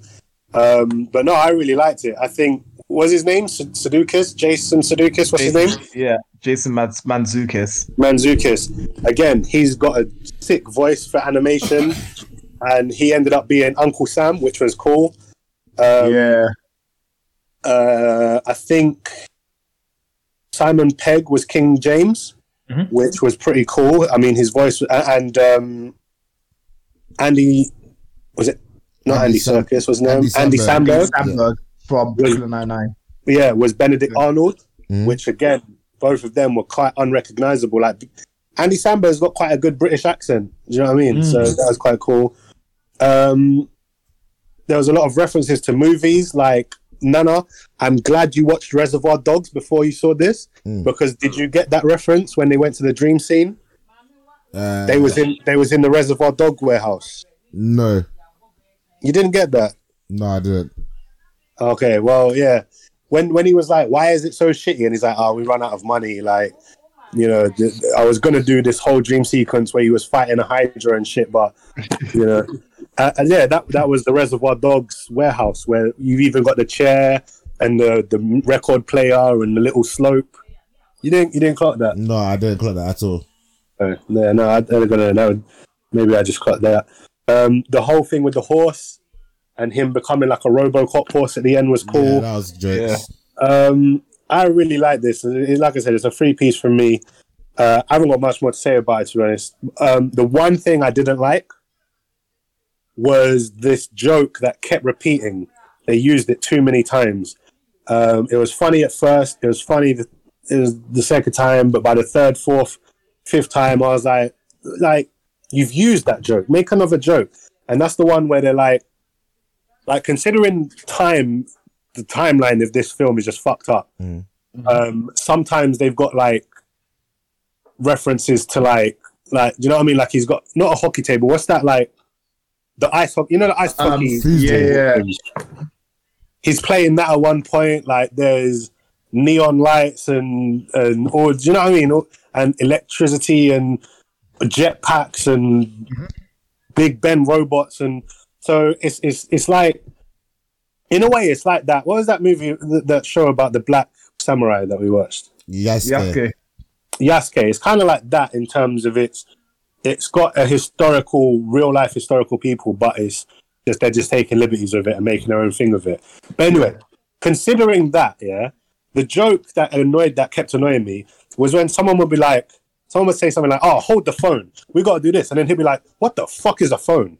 Or like hmm. he'd be like, "Oh, something something about a car," and then and then George Washington would be like, "What the fuck is a car?" Hmm. And it's like, okay, that's that's funny the first time, but they did it like so many times in this movie. like he had chainsaws and stuff, and like there was other. you know what I mean? Yeah. You've got chainsaws, but you don't Mate, like. they had, they you know I had mean? double decker buses in the shape of those uh, walkers from Yeah. Star Wars. So it's it, I don't know, man. Like it, again, it was funny, but they kept using that same one joke, and that I was like, oh, like that's a bit lazy. Do you know what I mean? For you to keep using that joke, Yeah. but that's literally like my only, my only thing against this film. Like I, I, again, I'd give it a free piece, man. I really enjoyed it. Right, cool. Martin. Mm, I'll give it a half chicken, but saying that I did I did enjoy this movie. Um, uh, pretty much for the same reasons as as T's mentioned. Um, you know, they did take liberties of history, but that doesn't bother me at all, given the fact that you know it was made by creators of Archer, and you know we've seen we've all seen what happens with Archer. Um, given the content as well, I, I, basically anything with uh, Jason Mantzoukas in this, you know, is going to be wildly like weird at, at, at best. Um, but I do like the fact that they were just not. They were just they're, they're funny with the jokes. For example, when Geronimo said uh, before he teams up with them, he says, "I don't know if I should team up with you guys." I'm paraphrasing, but I don't know if I should team up with you guys. Like, something something tells me we're going to get screwed over. and I have a sixth sense about this. Something's going to haunt my haunt my descendants for four years to come. Blah, blah. It's like, no, no, no, no, no, no, nothing's going to happen like that. Blah blah. right? it, was like, it was like, okay, so if I help you guys, you're gonna take your you're gonna take the land back from King James, and you're gonna give that land to me, right? And you're like, Yeah, yeah, yeah, yeah. Sure, sure, sure, sure, sure. Do you know what I mean? I thought that was hilarious because obviously we all also we know we know history and things like that. Um, Killer Mike as the blacksmith was funny as well when he said, right, for example, when it was when he became when they did that thing where they'll say, okay, cool, um, blacksmith, you're gonna be on lookout, blah blah. Right? He was like, stop right there. I'm not gonna be a lookout. And you guys do whatever. Give the silver back to me, and I'll make the silver bullet for you. By doing none of this shit, and he just walks off. 'Cause I was like, yes, kid you, Yeah. he knew to get involved with these guys.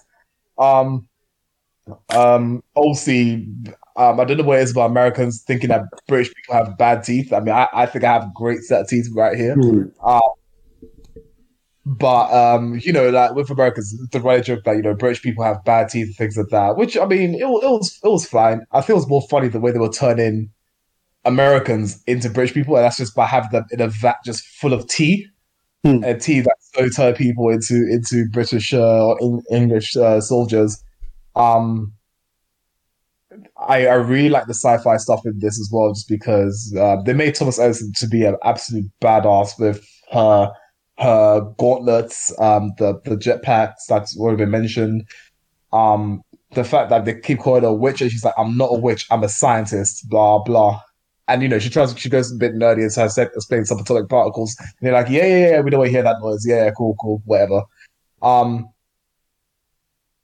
a lot. I, I, I really like the references. Um, with certain comedies, I like it where they reference other other uh, source materials. Um, for example, last week when we when we mentioned um the um oh was it was like the assassin's wife's bodyguard, and I said, oh, in his dream sequence, he could have had other assassins from other movie franchises. I was thinking, uh, uh that's that's my thinking. So here was basically that you know they reference Star Wars, they reference the Transporter, um, they reference the whole of other stuff that I can't remember off the top of my head. Mhm. Um, I really like the voice acting. So you know, Simon Pegg was uh, oh, Simon Pegg was King James. Um, obviously we we we know that um we had Killer Mike as Blacksmith, aka also known as John Henry.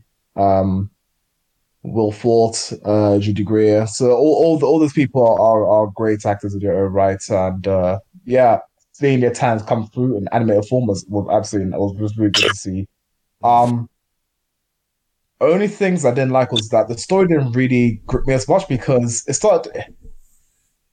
I don't know. I just felt a bit too Americanized for me because obviously they had, they had the frat parties and whatnot. Obviously they had the dead um, Yeah, British well, jokes th- and yeah. whatnot. This this was definitely for an American audience. You know what I mean? Like, Yeah, it's obviously you yeah. know, Fourth of July coming up around the corner, which is actually today of us recording. yeah, exactly, It- It's exactly. for them. Yeah, so all that, all that for me, for me personally, was lost on me because you know, in the UK we don't have that kind of lifestyle, but still uh, fun to see. Um, even seeing uh, Sam Adams being this like frat boy, um, yeah, I thought that was funny, and yeah, all all, all in all, it's, it's a good watch. Um, it's not something a lot of people be returned to as much or you know raving about, but it's a decent watch, especially want to kill time. Just want to watch something stupid in the background or whatever. I, I feel like I feel like the American audience may really love this, and and I wouldn't mind seeing like a sequel or a continuation of this myself. I like, I really enjoyed it, and with the whole like frat boy kind of mentality of it, like Mm. I feel like this movie was very self aware, and Yeah. and it was kind of mocking. It, it, it was like glorifying but mocking America at the same time, if that makes Yeah. sense. Yeah. And I thought that was really cool because even at the end, once they won and they were like, "Yeah, America!" Yeah, I thought I was like, "Ah, this is it. It's gonna end like this, a big fireworks show, and America's the best, and we're here to save the world now. America's here." But then, like, but then they were like, "Okay, can we have the guns back?" And they were like, "No, you can't have my guns." And then the Indians are like, "So we're getting our land back, right?" And they're like, "Oh, I don't know." And then everyone just starts arguing. Like, what? There's a gay guy and some Slavery, some nerd fucks him up, and then and then George Washington's like, "Oh, we're gonna fuck this up, aren't we?" Yeah. exactly. That was that was absolutely funny. I thought that was a great ending because again, like it shows such self awareness and the fact that they're they're um because America's known for being no, we're the fucking best. Like, don't fuck with America. Like, we're so we're the greatest country in the Mm. Yeah. And he has decided to cut out. Awesome. Yeah, you can tell he's got on a on a massive rant Well, so- for this movie to like so Play- T, T, you cut out. yeah, you, you quite out your best time. Yeah. Yeah. T, you're black cut- out again. Yep, you did. Yeah, I just thought it was clever. Do you know what I mean? That they that they America's known for saying it's the best country, and the characters say like that kind of stuff. But then through the actions, you can see it's really not. So I just thought that was clever, like self awareness kind of commentary on their own kind of mentality. So I thought that was I appreciated that. Um, I, I'm gonna quickly talk about this one because I, I I watched it. Too for hot to handle. um, was season two. It was split. They gave us Four- Four episodes, little tease, and then they gave us the remaining episodes. Um, I actually enjoyed the season a lot more than season one because these people were just I wouldn't say they're awful people, but they just had a lot. They their restraint wasn't as great as season one. In season one, majority of the other people, you know, had a lot of self restraint. They grew. You could see that, like from when they entered the show to how how they left the show, they became bare people. In this one, like majority of them just you know like fuck it, I'm gonna break the rules. I'm gonna have sex. I'm gonna do whatever. I'm not gonna really get in touch with my emotions and feelings. Um, and like I like some of the characters like facial expressions and like just in terms of, like when something happens, yeah, like they react how you would react in most of the time in that situation. So if someone throws shade, like one of the girls will give the another person a dirty look in it, and um, also they mix it up this this season where only one person got the prize money. And what I thought was a mate, like a nice little twist here, it was like they nominated the three people they thought had like had had shown the most growth, yeah. And then the rest of the contestants had to vote to who they thought deserved the rest of the money. Um, I think the prize pot that they ended up was 55k, which Only 55 from, from 100k to 55k. yeah, because these lot, like I said, at one point, yeah, they were down to like 25k, and then um, one of the one of the couples had to um um like going like a like a super romantic venue, and if they could manage to like not sleep with each other during that that time, they got um like 30k back. And what's funny, yeah, is because like when they went to bed, imagine they went and grabbed like um like a sofa and like placed it in between them in the bed so they wouldn't touch each other. Um, Yeah. And I was happy with who won it. Um, I tweeted about the show, and one of the girls from the show, Melinda, who was like the star of the season, um, actually liked my tweet, so that kind of gassed me up a bit. Um, but I know it's garbage TV, yeah, and I and I am one that doesn't normally do reality TV, but I'm telling you, this show is funny, it's entertaining. Like I would highly recommend it, man. 100 percent the whole chicken. You should watch it. You should watch it with Tina. Oh, I don't want to. No, but you should. I'm telling you, you will both love it. Like you probably talk so much shit about the show, yeah, that before you realize you're like actually enjoying it. Yeah, I can see myself doing that, just chatting their shit about it. It's like, why the fuck did you do that? What what she like what what season one, yeah? Season one is jokes. One of the guys, yeah, Kells, yeah, he he um he probably doesn't now, but he used to play for London Warriors. And um, he's just really entertaining. Like he he is, I think, like the black guy that we most of us would be in the show and be like, "Why are you guys fucking with my money? Like we have an opportunity to make a lot of money. Why can't you resist? Why are you thinking with your penis? Like do you know what I mean? Um, So yeah, I would highly recommend it, and I would love to hear your thoughts on season one and season two if you ever get the time to watch it. Um, think about it. last week I for- completely forgot about Bad Batch and Modok. Uh, I watched episode nine and ten. Um, I greatly enjoyed these episodes. I think since like episode eight, maybe. Lot, um, I feel like the show's just ramping up and like it's like moving at a fast pace, and I'm enjoying it. Um, and it's like back to form, kind of like almost as good as how like the the first episode was. Uh, really enjoying it. I like that uh, episode ten. You had look, was it episode ten? Episode ten is when Cad Bane showed up, and they and then you also had um, uh the other bounty hunter woman. Uh, Fennec. Yeah, that that was really cool. Like you know, high action, very fun. I really enjoyed it. Uh, I'm gonna give the last two episodes I've watched a free piece. Uh, what about you? Um, yeah, this season, so this episode of Bad Batch, um, I enjoyed. Um, I really like, I really liked Omega in this one particular, just because she was doing more than just being, I don't want to say a damsel in distress, but just you know, being annoyance or being kidnapped or whatnot. Mm. Um, yeah, I, I mean, I, I, I, I gen- generally enjoyed the enjoyed the episode as a whole.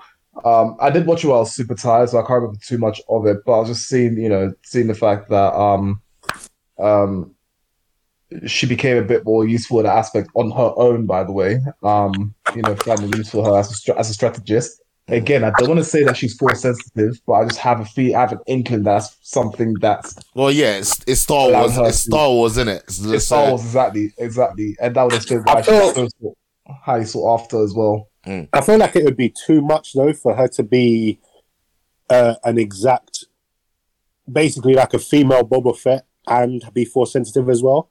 Mm. Do you know what I mean? After we've just had the re- revealed that she's like a pure clone of um, of Oh, Jango, like the way Boba Fett was.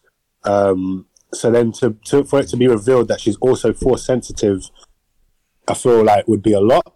Yeah. Um, it it could they could have done the force sensitive reveal without saying that she's a pure clone or whatever.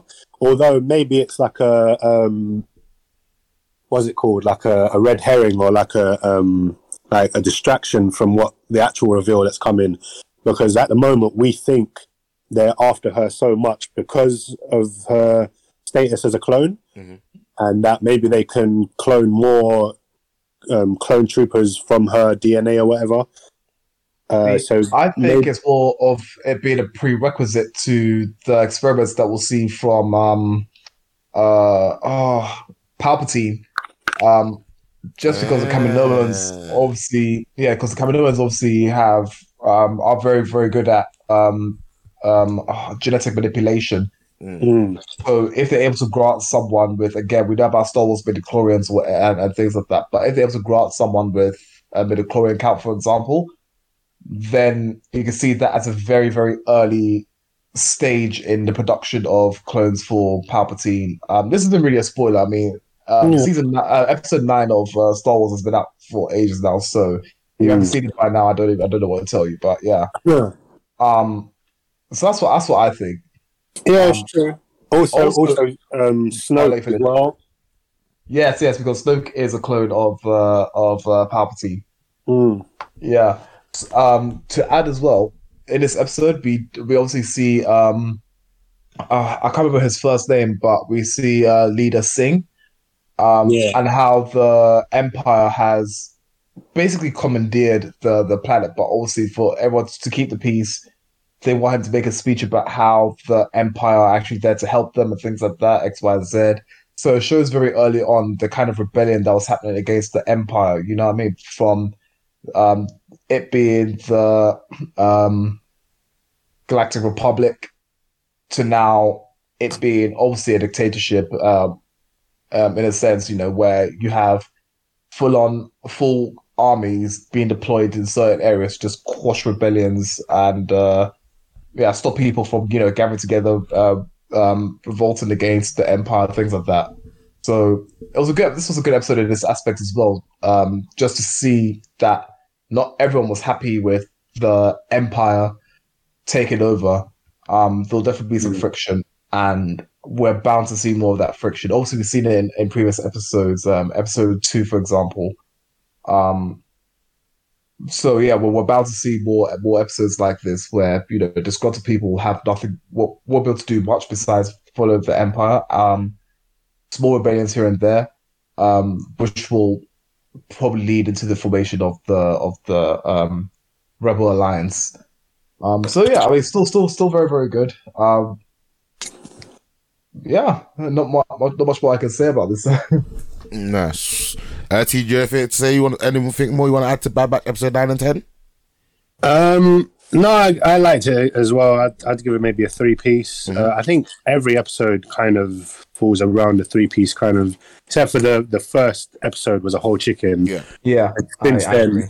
since then, I feel like it's kind of like it started off with a bang and then it's just kind of coasted from then. But Mhm. still, very high quality show.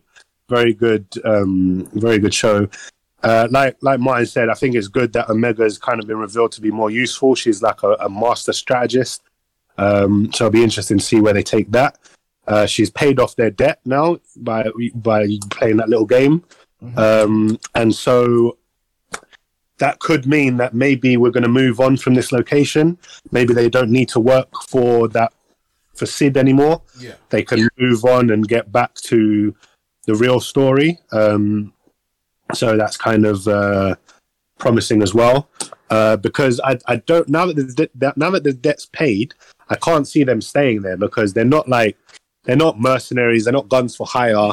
They didn't want to be there. They they only stayed there to pay their debt, right? So now that the debt's paid, I feel like they're going to leave. Um, and so we should get more of the, um, like I said, the real story. Uh, and I do like that. Obviously, after watching, I haven't finished Clone Wars still. I'm still on season four. But after seeing some episodes in Clone Wars where like um where like like Padme is friends with some of the separatists and we go to their planets and we see Yeah. like not all the separatist planets are evil like they're just planets as well like they've just chosen a different side and Yep. after um now in this show after seeing like order 66 and seeing how it, it's the empire has come and knowing who the emperor is and that they really are the evil ones um the separatists are actually like the good ones. Do you know what I mean? Like where in the prequel trilogy we were made to believe that the separatists were the were the bad guys. Now it's kind of evident that this whole time they were kind of the good guys. So I thought that was a good, interesting touch. Yeah, I mean, once uh, it'll be nice to have a conversation uh, with you, uh, possibly possibly on a on an episode, uh, Sunday recording or something like that. I don't know. We might give it. We might do a midweek recording if if uh, if it allows to. But yeah, um, just to get your general take on, you know, I guess the fall of the Jedi, um, you know, Palpatine being uh, amazing, being an amazing strategist in his own right and stuff like that. Um, yeah, looking forward, looking forward to what you think after you've seen all the episodes, at least up to uh, season six. No, hundred percent. All right, I only managed to watch Modo episode six. Uh, this was a fun episode. Um, it, the show is getting better again. Um, similar to the Bad Batch. Um, I, I had a quick little glance of what episode seven looked like, uh, and, and again, it just looks like that's also going to be really entertaining. Um, I'm glad that like is back on track, and it's like I'm now once again kind of like enjoying watching it. Yeah. That's good. That's good. I managed to, I watched um the latest episode as well. Um so yeah, this episode is really, really good. Um it just shows how I guess petty not just Modok is, but also uh his his ex wife. Um yeah, some more some more funny stuff happens in this. No, have you seen you haven't seen this episode, have you? No, I haven't seen it. I haven't seen it. But you, Okay, you, you, cool. can, talk, you, can talk, you can talk about it. I'll be, right, literally, the moment we finish recording, I'll probably be watching it. So you can talk about it. All right. So you have uh, Wonder Man um, sort of shacking up with with uh, Modok's wife. Mhm. Um, yeah, you you, fi- you basically you find out that Modok's wife uh, doesn't really love it, but it's more because he's he's a famous uh, uh, celebrity, so he's sort of she's sort of using him in a way Mhm. um, for her selfish gains. But I just thought it was funny that she kind of more Modok like. Fucking bitches. I know, right? I know. Gold digging. Hot. No, I'm not. freaking, freaking, freaking Jodie. Yeah. So, so basically, um, uh, Wonder Man has also he's he's one he's well known superhero. He's got the abs. He's got everything, and then Modok, in trying to get her, realizes that oh, basically, go ask his uh daughter, his daughter, um, Melissa. To give him a makeover, so he's got lip fillers. He's got. it's so funny. He made himself ass cheeks using two cushions I just put the two cushions on the on his back. and he made and when, when he came to the red carpet, he made them clap. I was thinking, nah, I'm done this guy. I thought it was it was too funny. Um, and all this was done to get her back, but it was weird because it made it out that it was Jodie's plan for all this to happen, but actually it was Modok's plan Yeah. to make it think that was Jodie's plan for it to all happen and for them to like, get back together, which kind of works to at the end towards the end of the episode. You see, you see them sort of get back together again. Um, we don't know officially until next episode, but yeah, um, it was it was fun to see. So yeah, no, no, you'll be in for quite a few laughs. No, I'm I'm looking forward to. it. Like I said, like once I kind of like saw like the description of the episode was, I was like, okay, this looks like it's gonna be entertaining. Um, I just ran out of time. Um, and even I I. Um, I didn't even get a chance to watch Batman: Along Halloween Part One. Uh, did you? Oh, really? Two, did you two guys get to watch it? Yeah, I did. Yeah. All right, so uh, give your reviews and your ratings and go into spoilers with it. All right, T, I'll let you go first. Um, I I liked it. Um, it, it's it's a pretty much Um, well, I mean, it's an adaptation of the comic. Do you know what I mean? They've made slight, slight changes, but nothing too drastic. Um, I personally can't wait for part two. That's that's when the real juicy part of the the story is going to come into it. I don't know if you saw. I posted there was a trailer for part two. I posted that in the when, when, group. when don't is know if you part when is when is part two out? I don't know. I can't tell you. All right. Uh, don't know. I'll have to double check that. Find Sorry. out so that we can update the doc so I can try and get on top of it this one. Yeah. But um, but no, in terms of this one, it's really good. Um, obviously, having read the comic, I kind of know where it's going. But they are doing the mystery quite well. Um, it is one of the, in terms of the story, it is one of the one of the better, like one of the more famous Batman stories. Um, it's like it's got like this kind of Godfather kind of vibe to it because it's more like about the the, the like mafia families rather than the the actual like big super villains. They kind of come into it more in the in, in the second half of it, so they're going to be in part 2 Um, but no, I really liked it. I'd I'd give it a, free piece. Um, I feel like part two is going to be a whole chicken. Um, I like the inclusion of the Joker. Obviously, being a Batman story, the Joker is going to pop up in some form somewhere. Um, but yeah, no, I, I really liked it. I like the animation style. Um, the like the bold kind of thick black outlines and stuff is is quite cool. I like Yeah. that kind of style.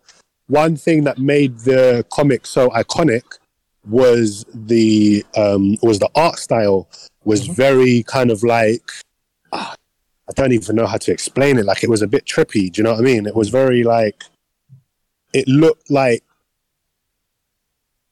I don't know. I don't know how to explain it. Like it didn't. It it, it wasn't like the best, most realistic looking um art style. Like Yeah, some people might even look at it.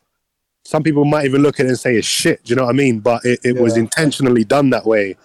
Um, in a So- way, the art outlines are similar to what we saw in um um uh, what the, the last uh, Batman animated Batman movie was in Soul of the Dragon. In a way, Yeah. the outlines were were similar to that, but the, the animation style was also different from it. Um, Yeah. in aspects. It's not it's not as clean as you'd see from, for example, um, um, Batman, um, Bad Blood, or um, oh, I, I forgot the other ones, but more, the more recent ones that we've seen, like Batman, um, with um, you know, the Bat Family and things like that, or Death of the Family, for example. It's it's not Yeah. that it's not that animation style, but again, I agree with T that it's still very very good. Yeah. Um, but yeah, no, I, I enjoyed it. I liked it. Uh, I can't wait for part two. Um, don't really have much more to say about it, to be honest. I don't really want to ru- ruin anything for you either, none of like from the comics or anything. Um, I'd be interested. I- I'm, I'm guessing you haven't read the comics. No. Nope. All right, that's good because I'd be interested to see after watching part one who you think Holiday is, who you think the um, the Holiday Killer is, um, because again, obviously that will get revealed in part two. But it is very um, Without without seeing anything about it, I want to say it's um the Scarecrow. Okay. you think it's Scarecrow? Yeah, is, Why? who- What, because of the Halloween connection? yeah, because he, he's the one that does like the fear toxins, isn't it? Yeah. Yeah, that's true. Yeah, so okay, that's, that's with- an with- interesting. without- Ha- having having not seen anything, yeah, that that I get why you say that. Yeah, Um, and then again the Halloween connection because he's like kind of scary and freakish and mm. yeah, that would be again, my it's not it's it's not called the long Halloween because it's like the majority of this doesn't take place during Halloween. It takes No. place over it takes place over a year. Oh, Basically, the, the this this killer, there's a serial killer, and he's killing people every holiday. So the first one is on Halloween. Hmm. Then there's like Christmas and New Year's and Valentine's Day, and every time there's a hmm. holiday, he kills someone. Uh, the reason it's called the Long Halloween is was is because it, it takes place over a year from Halloween till basically like the next Halloween. Do you know what I mean? So hmm. I think it's even one of the mafia families who who refer to this event as the Long Halloween. yeah, Um, so it's not like it's not like a Halloween themed movie. Um, it, it, it's a holiday themed movie. right. So let again, me, I- let me think. I- what, what other yeah. villain would find a joke or find making killings on on on holidays. The Joker. All right, should I, should I tell you who's in this one? All right, tell me who's in it because I was gonna say the All right. Joker, but that's kind of too obvious. All right, the Joker's in it. Mm, that's too Cat- obvious. Catwoman's in it. Yeah, but she don't really kill though. So Yeah. Um, Harvey Dent's in it. He's not Two Face yet. hmm. Oh, okay. I almost said something, but I'm not going to say anything. Harvey Dent's in it. Let's just put it that way. He's not Two Face yet. Okay, that's what I'm going to say. hmm Um, Was that was that a big giveaway there? That is Two Face. no, no, no. I, well, okay. He. This is kind of the origin of Two Face hmm in a way. Like during this event, he becomes Two Face. That's Okay, cool. but that's not really a spoiler. Do you know what I mean? Yeah. Um, who else is in it? I mean, the Maroni family's in it. The Falcone family's in it. Mhm. Um, Solomon Grundy is in it. Solomon Grundy's in it. Um, I think that's it for part one. In part two, you get a lot more of the classic villains, like like Poison Ivy turns up, and um, like a, a lot of the a lot of the Batman villains turn up in the second half. Riddler's in it uh, in the second half.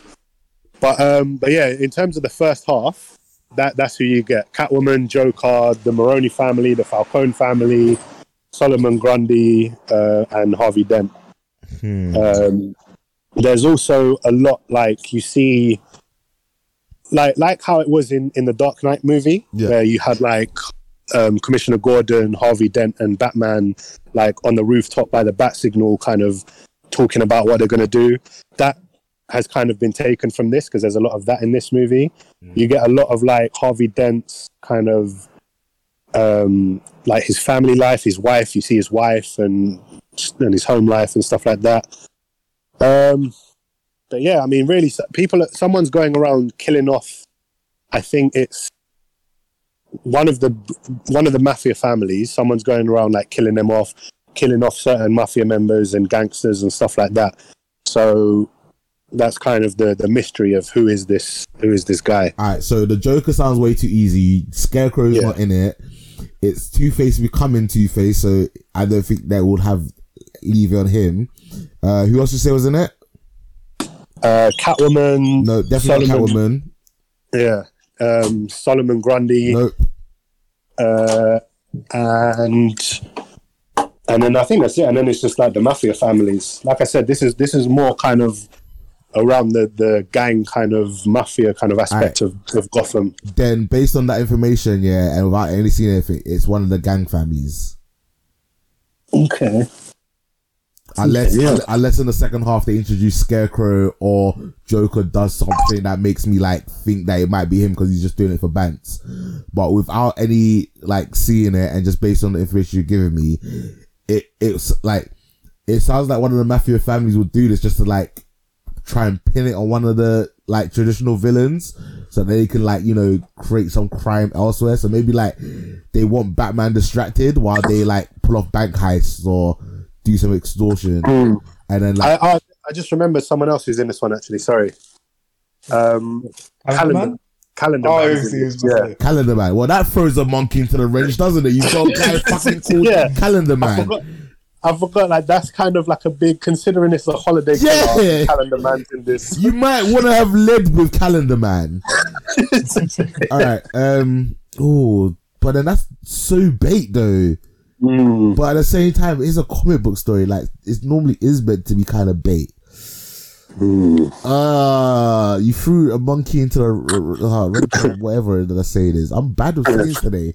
Um, I'm gonna stick with one of the gang families just for now, and I'll see how, how I go. Because all the villains just sound like other than Joker doing it for ban- banter, yeah. Because I could just see Joker be like, "I'm gonna kill someone every holiday just because I can," um, and then Calendar Man just sounds way too obvious. Like it's literally like in the name. Like yeah, way too obvious. Um, so so what did you say? What did you rate this? And then mine, did you get a turn? That's uh, nah. Alright, so Thomas, what's your rating? Yeah, I'd rate this a three piece. Alright, mine. What's yours like views and your rating?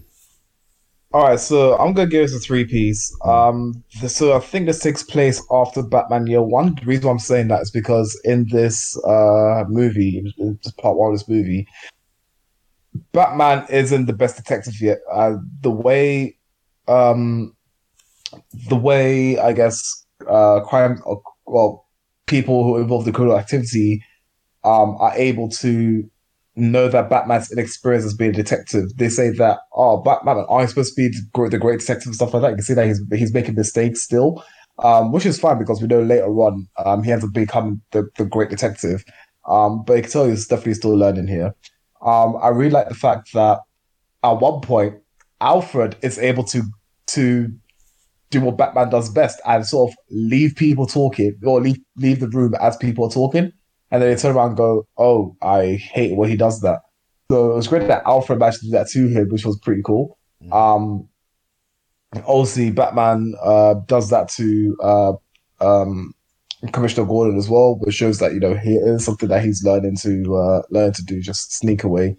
Um, I really like the story because it's not one of those Batman movies where it's all about Batman, Bat family. It's all about it's more about um, like T said the um, the syndicate, the mafias around Gotham, and you can tell that someone, whoever it is, is trying to pit mafia family against mafia family, and obviously, I, in in the in the schism that will be left, or the whole that will be left, they'll obviously fill it. Um, I think it's a really good way of telling the story because you have Harvey Dent, for example, who tries his best to stick to the to the rule of law. Um, even to the point where he's tempted by a huge load of money, and he says, he says to Batman, "I mean, you know, it is justice, but I could take this." And Batman says, "That's the that's the why we're here. Let's burn it." Obviously, it's um, it's um Harvey Dent who ends up burning the money and whatnot. Um, but it shows that he does have his little temptations there, uh, but he's able to um, obviously go along what we what we deem to be the right path is and act accordingly. Um, I think it's a great way of seeing Harvey Dent as well, just because you get to see, like T said again, more of Harvey Dent's um, life. Um, him you know, he's, he's, there's interactions with him and other criminals he's put behind bars. And they say, okay, the two people he put behind bars, one of them being Batman, one of them being Harvey Dent. Um, so yeah, I mean, I I give us a solid a solid three piece.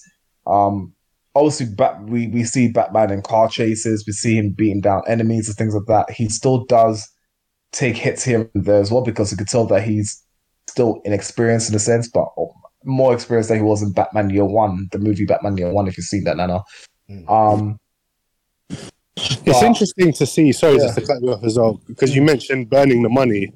Yeah, It's interesting to see just how much influence was taken from this story in the Dark Knight movie. it's true. Obviously, I didn't realize. I, I'd never, I never like connected the dots there, but the whole scene because obviously it was the Joker that did it in Mm. the Dark Knight, but he had the pile of money that belonged to the the the, the gang families and he set that on fire. You Yeah. have obviously Batman, Harvey Dent, and Commissioner Gordon meeting on the rooftops. So there's a lot of um, a lot of like, parallels.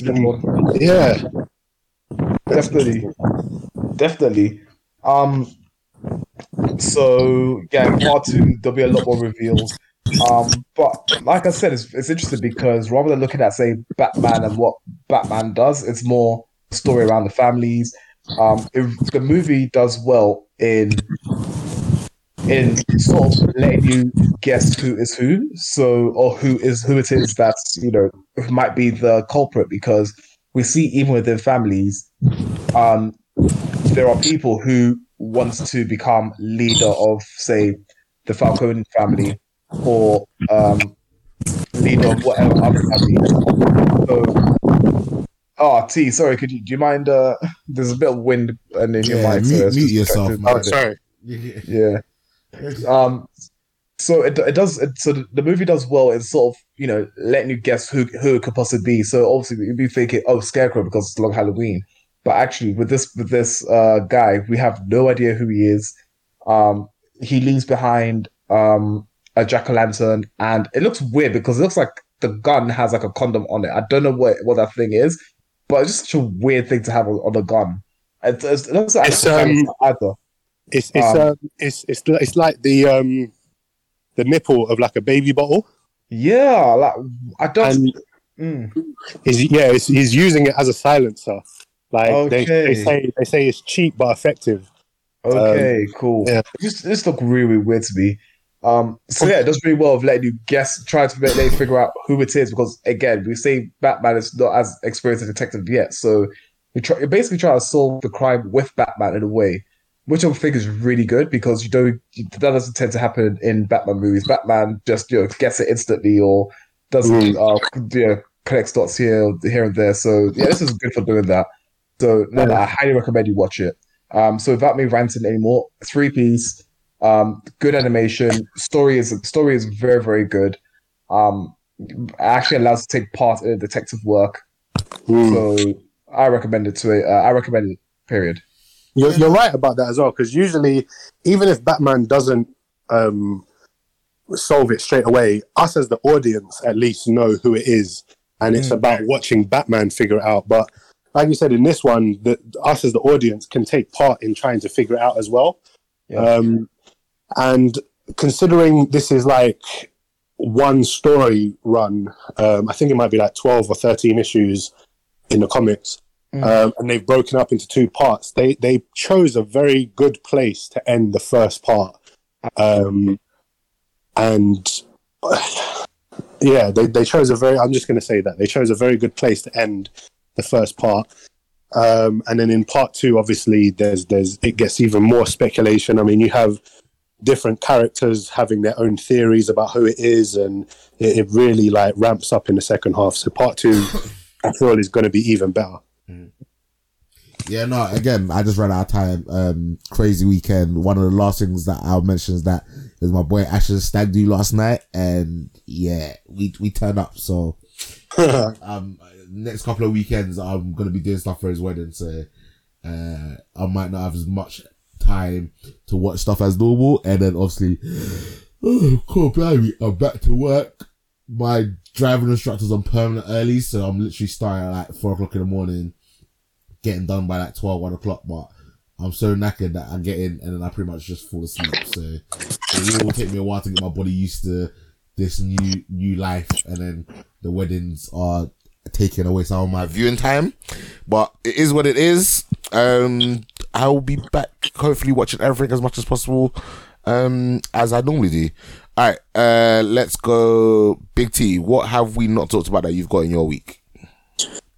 Uh, we basically covered everything. I, I've watched Rick and Morty, Solar Opposites: Loki, Bad Batch, Batman. My friend, I said, what have we not talked about? And you bring out the stuff that we talked about. Go to the thing that we ain't talked about. All right, so the one thing on my list that we haven't talked about because I don't think any of you guys would have seen it. It's a movie on Netflix called American Mary. Yeah. Um, it's like a weird kind of horror-ish thriller kind of movie. Um, it's about this woman, Mary. She's like a, a surgeon. She's like a, a student surgeon, whatever you call them. Um, and basically, she's like struggling for money and, and all this stuff. And basically ends up in like the dark, like underground world of like uh, body modification. So people like it starts off her first one. Uh, this woman she wants she wants to be a Barbie doll. Basically, she's like had all this plastic surgery and like like it's funny because like her lips barely move. like she's so plastic. Like they they get that kind of shit on point. But the surgeon that read that she specifically wants her to do is to remove her nipples Oh, God.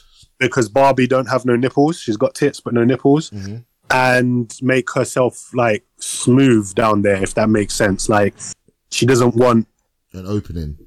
An opening. Yeah, she don't want nothing down there. She wants to be smooth Barbie doll, no nipple tits, and like they offer her so much money that she's like, all right, I'll, I'll, I'll do it.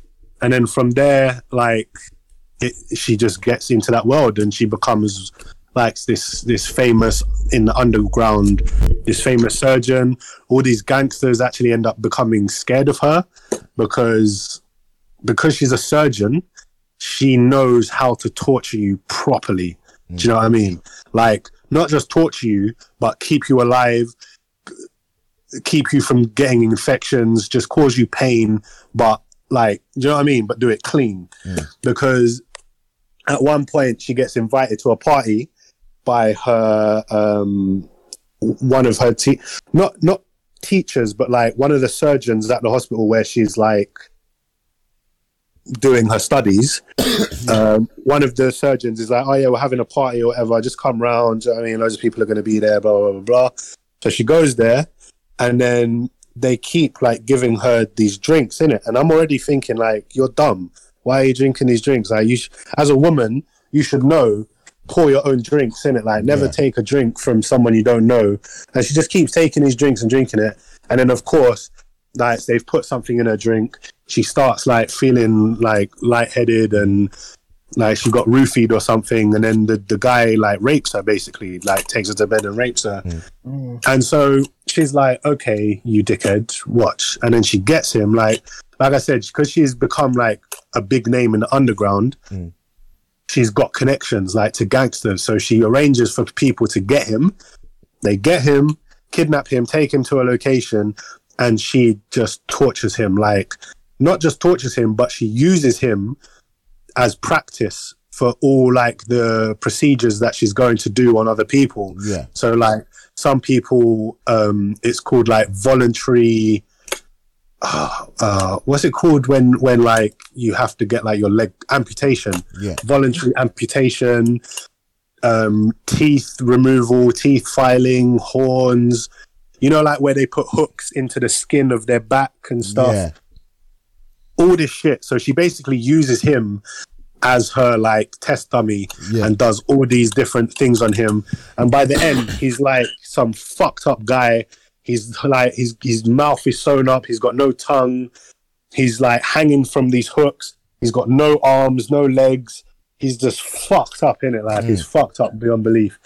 And like it's just a fucked up film. Like anyone that's into fucked up horror movies like that, I, yeah, I'd, I'd recommend it for people that are into that kind of stuff.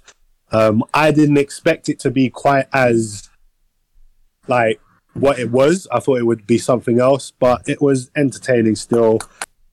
Uh, I'd only give I'd give it a half chicken. Like it wasn't nothing amazing, but for what it was, it was entertaining. But I know I know neither of you are gonna go watch. Yeah, no, this is out of my zone completely. Out of Yeah. my zone. Right, Yeah, cool. Uh, but yeah, that's that's it, man. Everything else we've covered that I've watched. cool. Mark, you didn't put nothing in your notes. I'm assuming you ain't gonna. Uh, that we watched. Um, that I've watched. Sorry. Yeah.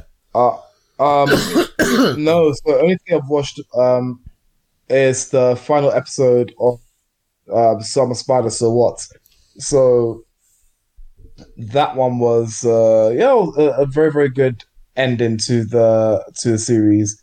Um, we see uh go up against um you know a really really strong enemy. Um, discovers there's something about this enemy that she remembers from a text that she read um in in about the new world. Um, so yeah, epic fights, epic transformations. Um, and yeah, I think I think a cool little thing at the end. I don't want to ruin it because no, no, um, I, I Yeah, really I'm- want to uh, watch all I'm- 24 episodes. I'm so- still on like episode 16, man. I've just not ha- like we've had so much content coming out. Um, yeah, back to work, gaming. Well, I haven't even been gaming as much, which I need to get back on. Um, but like I said, for the most part, I'm gonna be skipping the spring anime release, um, other than maybe Tokyo Revengers. And when the summer slate starts, I will be watching the summer slate stuff. Um, Cool. Um, So, yeah. so, um, so the honor student at Magic High School, which is um, uh, oh, what's I'm looking for? It's it's based on the um, oh, what's the the oh, I'm just sorry, I'm, I'm I'm struggling to remember the name of it. I think it's the irregular at Magic High School series. It's it's uh offshoot of that. oh, Um, you know, I still haven't watched. I still, I still haven't watched season two of that, and I remember you telling me about it. Yeah, yeah. So Uh, this is this is purely about the honor students. So you have a sister there. You'll have a few other uh, characters from the main show there. Um, What- what's so heavy female uh, cast. Wh- What's Um, the title so of this one? Because I need to add, add, I need to add that to my list because I love season one. Um, Mm-hmm. I completely forgot about the season two that you told me about. Yeah. And um, I will be down to watch like a spin off season as well. Okay, so it follows the events of the original uh, series as seen, seen through the eyes of Miyuki Shiba, who is Tatsuya's sister, Mhm. and the rest of the honor roll students. Um, there's another one that started um, recently as well called. Um, so the name is uh, Genjitsu Shugi no Ukoku Saikenki. So that in English, Hmm. that in English, I believe is the so off the top of my head, the um how a realist hero rebuilds the kingdom. So this is an anime that I spoke about in a, in a few previous recordings. Yeah. Um, so we have this um anime that's uh, been released. So season one is available. Um, I don't believe it's available on Crunchyroll Funimation, but it's available online. Mm. Um, so it's for audience members to go have a look at. But it's one that's now airing in Japan. Um, so yeah, um, I'm, I'm looking forward to the series. I haven't start, I haven't started watching it yet, but I'm very much looking forward to um, seeing what this isekai is going to be about. Yeah. Um, I also have to jump on Shaman King. I haven't seen the latest episode of Shaman King or Tokyo Revengers, Mm. um, or even So Sham, uh, Sham, Shaman King, I'm probably just gonna wait for that to drop on Netflix because uh, this week I'm gonna be watching Godzilla Singular Point because that's finally on Netflix. So Yes, I'll be finally yes. reviewing that um, hopefully next week and giving my thoughts on that one. All right, and yeah, that's it for me. Um, other than that, uh, this week I've been playing Outriders. I hit level thirty last night, so Yeah, you banged that, that? game out, boy. I played it once, so we played the demo together, and that's it. I ain't touched it since, man. I, I just need to get work done, and then you know set up a proper set so I can stream and play games and just you know get back on it. But when there's like a gazillion things to watch, a gazillion podcasts to listen to, like I'm training American football, and I'm, I, you know, I'm trying to get back in the gym. There, for me right now, there's not enough time in the day for me to get everything done, but it is what it is. Uh, Stevie couldn't make it today because, um, he got his second jab and he's feeling a bit under the weather. Uh, so he's got happy on his list. Uh, very, very funny, very, very violent. He gives a whole chicken. Yes. Uh, um, Happy is the is the one with the unicorn, isn't it? That's Yeah. what I can see. yeah. That's a really good series. hmm That's Uh, very good. America wasn't feeling it. Half chicken. I'm assuming he means American the motion picture. Uh, Godzilla singular point. He's just put awesome. So again, I can talk to him about it um, next week. uh, record of Ragnarok. Seen two episodes. Uh, he's given a three piece so far. And he just put football in football England because obviously England beat Ukraine 4 0 yesterday and are into um the final round. All right, so you know while I've got it this here, uh, I'm gonna talk about it now because I will forget. Um, even though that's kind of thrown off my schedule a little bit. Um, Tomorrow War, um, that finally came out. I completely forgot it was coming out. Um, so I managed to watch this yesterday. Uh, did anyone else able to see Tomorrow War? No, unfortunately, I wasn't able to see it. Uh, yeah, see? I watched it. I watched it last night. you watched it last night. I want to give no spoiler so we can maybe talk about it properly when Martin, if Martin gets an opportunity to watch it for next week. Uh, Tomorrow War, uh, two hours and 20 minutes long. Uh, a family man is drafted to fight in a future war where the fate of humanity relies on his ability to confront the past. Um, now, I shout on this trailer. Uh, Kay told me that I should, you know, not, you know, go in with an open mind. Um, I did kind of want to do an episode with her on, but just timing and stuff would just, it, it, it may not have worked. And I, I was just basically shit at organizing myself in it. um, so this stars Chris Pratt as Dan Forrester, Yvonne Strahovski as Colonel Murray Forrester, J.K. Simmons, who was swole as fuck in this movie, as James Forrester, uh, Betty Gilpin as Emery Forrester, Sam Richards as Charlie, Jasmine Mathews as Lieutenant Hart, Edwin Hodge as Dory, Do, Doreen, Doreen, Do, Dorian. That just doesn't look right, but I'm assuming it's Dorian. Um, yeah. Um, I'm gonna give this a taste. It. I didn't hate it. I didn't love A it. what? I taste, taste it. it? I'm, I'm sorry. What are you talking about? Oh, sorry. Sorry, what? Uh, no, no, nah. my bad. After plenty of waiting, My You bad. can't- Wrong show. can't- Wrong show. you- Wrong show. You can't call your you can't call your girl your ex girl's name, bro. Like, fucked up. Wrong show. Wrong show. wow. Wow. Do you know what? A half chicken. Oh my days. Do you know what? Yeah, I feel like I've avoided doing that in so long, but uh, it was someone posted on Leftover Army like their rating of this movie, and like I wanted to see what other people thought, and I dropped my rating in it. So yeah, my bad. Half chicken, half chicken. Um, Okay. Yeah, it was all right in it, but like, uh, and I did appreciate they explained the time thing. They basically said that you know we're at in the end of the world situation. We've we're not in a situation where we can test this to see if we can go back further in time or you know further forward in time. Like this is where the time bridge connects us in it. Like this is where we are. Like there's nothing that we can do about it. Um, I thought the action was okay. It lacked a an epic action set piece for me to be like, oh yeah, this is fa- fucking fantastic. Um, I thought like for the most part the story was fine. Um, the creature designs were cool.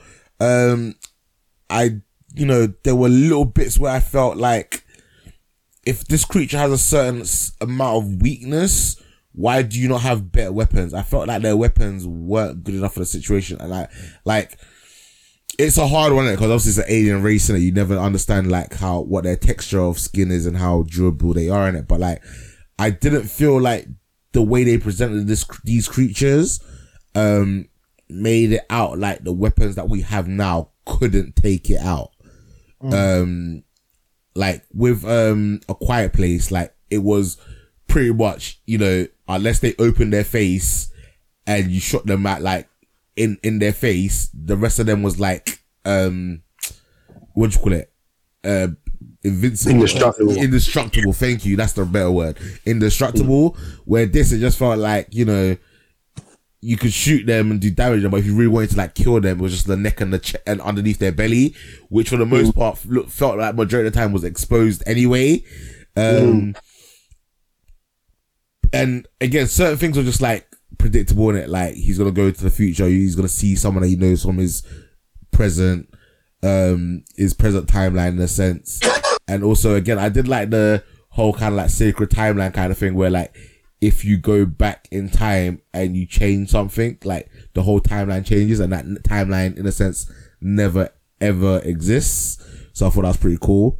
Um, Um, I don't know about that. well, yeah, we don't, don't know. I feel like it, I feel like it. I, I- I feel like it was more like um, Marvel's kind of definition of of the timelines, where if you go back in time and change something, it doesn't change your timeline of the future. The future stays the same, but all you're doing is affecting the past and kind of creating a different timeline. If that makes sense, Mm, that's what I got from it. I got more from because he because because then why would he have wanted to go back into the future if he had would have avoided that future? That's that's the that's exactly why he wanted to go back to the future because if he could just go to the past hmm. and and like in a sense like stop the war from starting before it even happens hmm. then essentially everyone he met or like the the person he met in the future hmm. like if he goes back into the past and changes it then the the person who he met in the future is essentially like saved. Do you know what I mean? Hmm. Like, doesn't have to go through that. But he was like, all right, I'm going to go back and then I'm going to come back to the future to help you because even if he goes back and changes it, hmm. her, the, the, the future timeline still exists. Do you know what I mean? It's still like it's running parallel to our timeline, if that makes sense. Yeah. So it's like even if you go back and change something in the past, like if you if you go back to your present, yeah, and stop this war from ever happening, it in the future in their future where they've come back from, they're still at war. Do you know what I mean? Like it doesn't change their past because if you think about it, the the story the story that um uh, how can I say this without like spoiling anything? Um, basically, yeah. If if they was to if they in the future have been taken all these people from the from the past, yeah, Mm. to come and join their war, then surely, like, then surely that would have happened in their past, no? Do you know what I'm trying to say? Mm, no. So, uh, I don't know how to explain this. Basically, I don't think them them coming to the past, Mhm. anything that they now do in the past, which is Chris Pratt's present, I don't think changes the future for the people that have come from the future. If that makes sense, it changes their future. So, like Chris Pratt obviously knows his future because of he went to the future. He knows what's coming so he can he can stop the war from starting, but that doesn't mean the people from the future of the war. That doesn't mean that their timeline just phases out and it never happened. It's still happening. Do you know what I mean? Just like in Avengers, like you, if they go back in time and like take a take a uh, change anything in the past, it doesn't change their timeline. Mm. Do you know what I mean? That's kind of what I got from it because he made a big deal. Like when they were like, "Oh, you can go back to the past and stop this war from ever happening," he was like, "But I don't want to just leave you here." Do you know what I mean? Like I can go and do that, and then I'll come back and help you. Do you know what I mean? Yeah. Because their war will still be going on. It's just changing the future for his timeline. Mm. No, that's fair. That's fair. That's fair. You know what I'm saying? Yeah. Yeah. That's how that's how I took it. But again, time. That's why time travel movies are hard, isn't it? They're up for interpretation, I guess. Yeah. It, it could it be taken anyway. Yeah. Uh, what was what was your um? Uh, no, let me read out Stevie's. Uh, he said he saw Tomorrow War, Half Chicken, uh, pretty but a bit generic. Lot of bad plot decisions, mission DL, and felt like it could have ended much earlier in the story to set up a following film. Yeah, I agree with him there. I think. So, what's your rating? Because I think Half Chicken is a fair rating. Yeah, half chicken is a fair rating. Um, I don't know. I'd give it a half chicken as well, but I don't know. I actually feel like it is is somewhere like in between a half and a three piece, but it doesn't quite reach a three piece. So I'd have to give it a half chicken. Um, I do feel like it did explain a lot of the questions that we had from the trailer, like why wouldn't they just go to a time before the war started and do things then? They explain that, like you said, the way their time travel works, it's like it's like a wormhole between this thirty year distance. You can't go anywhere in between or anywhere else. Yeah. It's literally like here or there. Like Yeah. those are your two times you can go to.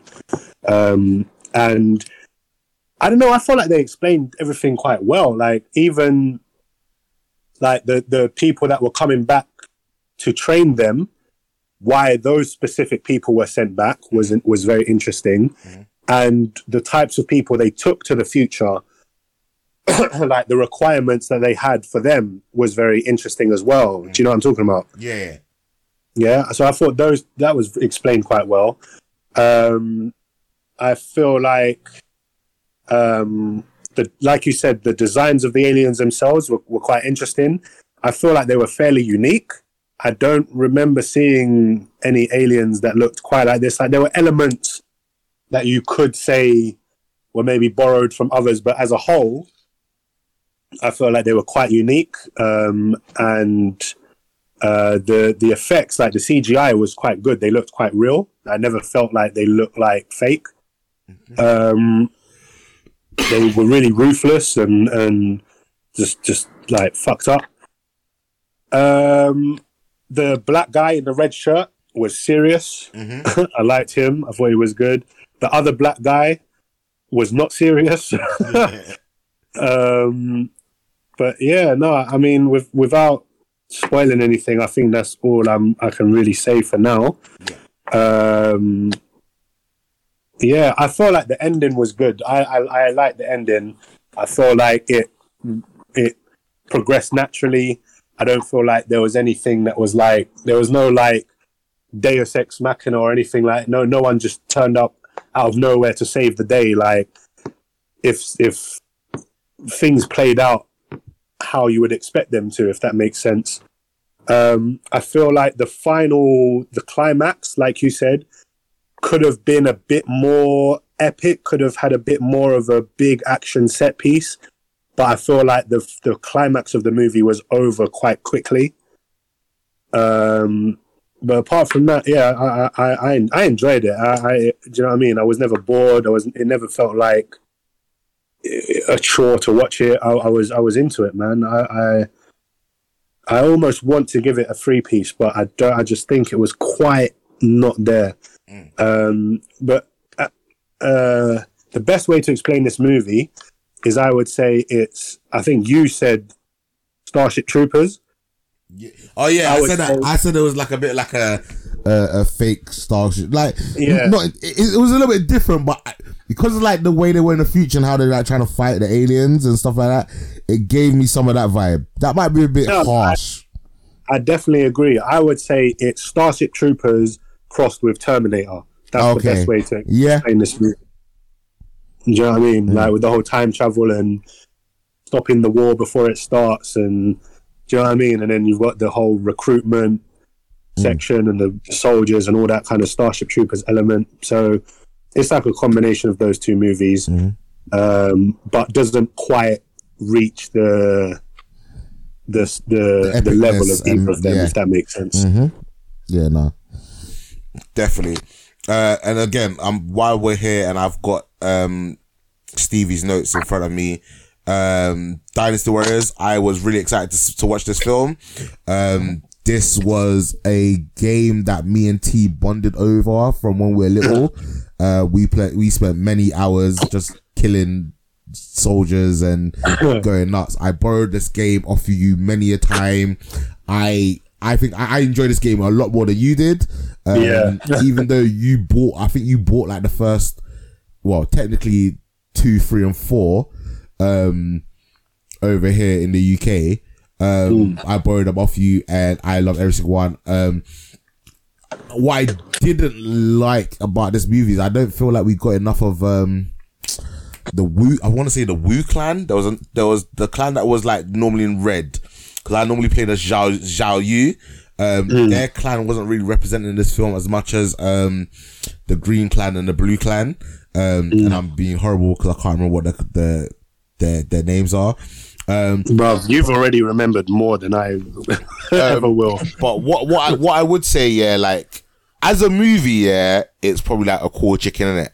But if you're a fan of the game and you know what all the little references are, and like you know when they show Zh- Zh- Zhao Yu, not Zhao Yu, Zhang Zhang Ji, I think is the name, and Lu Bu, and they show Dai, um, ah, the girl, uh, Dai Kan, I think was his name, and like, do you know what's funny? Yeah, when they were saying um, Chow Chow, where Cow Cow's name, Yeah. I I Sal, Sal. so, yeah, I always said like cow cow in it because that's uh, like when you're young, you don't know how foreign language uh, pronounce certain things. So when I heard how they it's meant to be, so- it- it's- he, his name was meant to be, I was like, hey, that makes so much more sense. Um, Yeah. I You know don't. what, though, me reading um Chinese because I'm reading Chinese manual right now, Mhm. right? And for some of the names, um, th- there aren't many that give you explanation of how to pronounce the names. So instead of it being pronounced Dong, which is D N G, Mhm. I pronounce it Deng, which is it was, I mean same spelling. Yeah, And and listen, watching um uh Dynasty Warriors just helped me out better understand how to pronounce these names. Like you know, for example, there was Dong Du in the in the um in the movie. Mm. And I was like, okay, I'll just pronounced it Deng Day, but it's actually Dong Dong do, even though it's D and G D E. Um, so yeah, I thought it was really, really cool. Um, I'll let I'll, I'll let continue. um, yeah. So I think if you're a fan of the franchise, yeah, you are gonna love this. I give it a free piece. Um, I thought all the characters looked like the characters from the game. Uh, and again, I was saying looks for like the characters from the game, yeah. Like it wasn't until I got older that I realized that Dynasty Warriors is based off Chinese history and it's um based of the stories of the romancing of the three kingdoms, which one day I need to read and get a little bit of a better understanding of that point in history. Um, but yeah, I loved all the, the characters looked. I like I liked even how the weapons looked. The weapons reminded the game. everything about it just reminded me of the game, and they only showed like the first two levels of the game. Um, So I was really impressed. I had a lot of fun of it. Um, I've heard like IGN must have put out a tweet. and It must have given it like a four out of ten.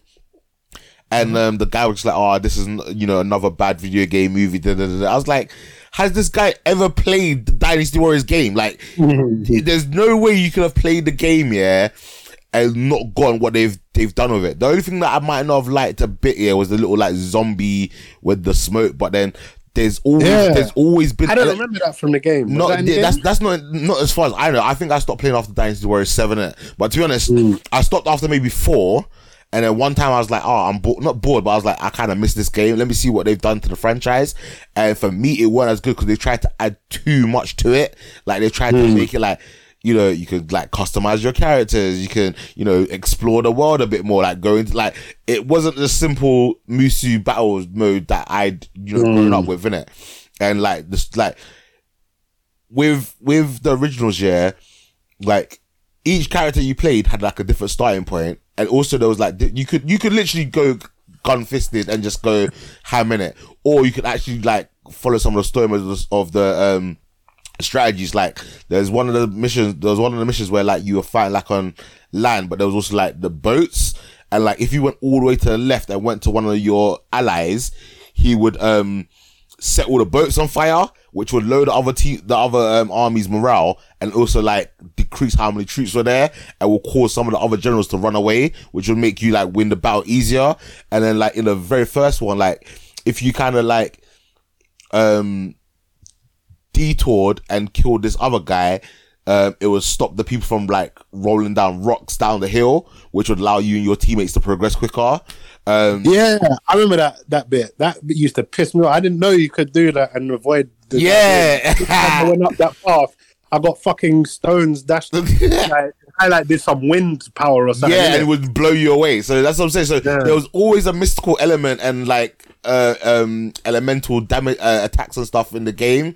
Um, So again, I felt like they did a really good job with it, innit? And um, there's meant to be a um, like Dynasty Samurai's game coming out, which is like Dynasty like, Samurai Six.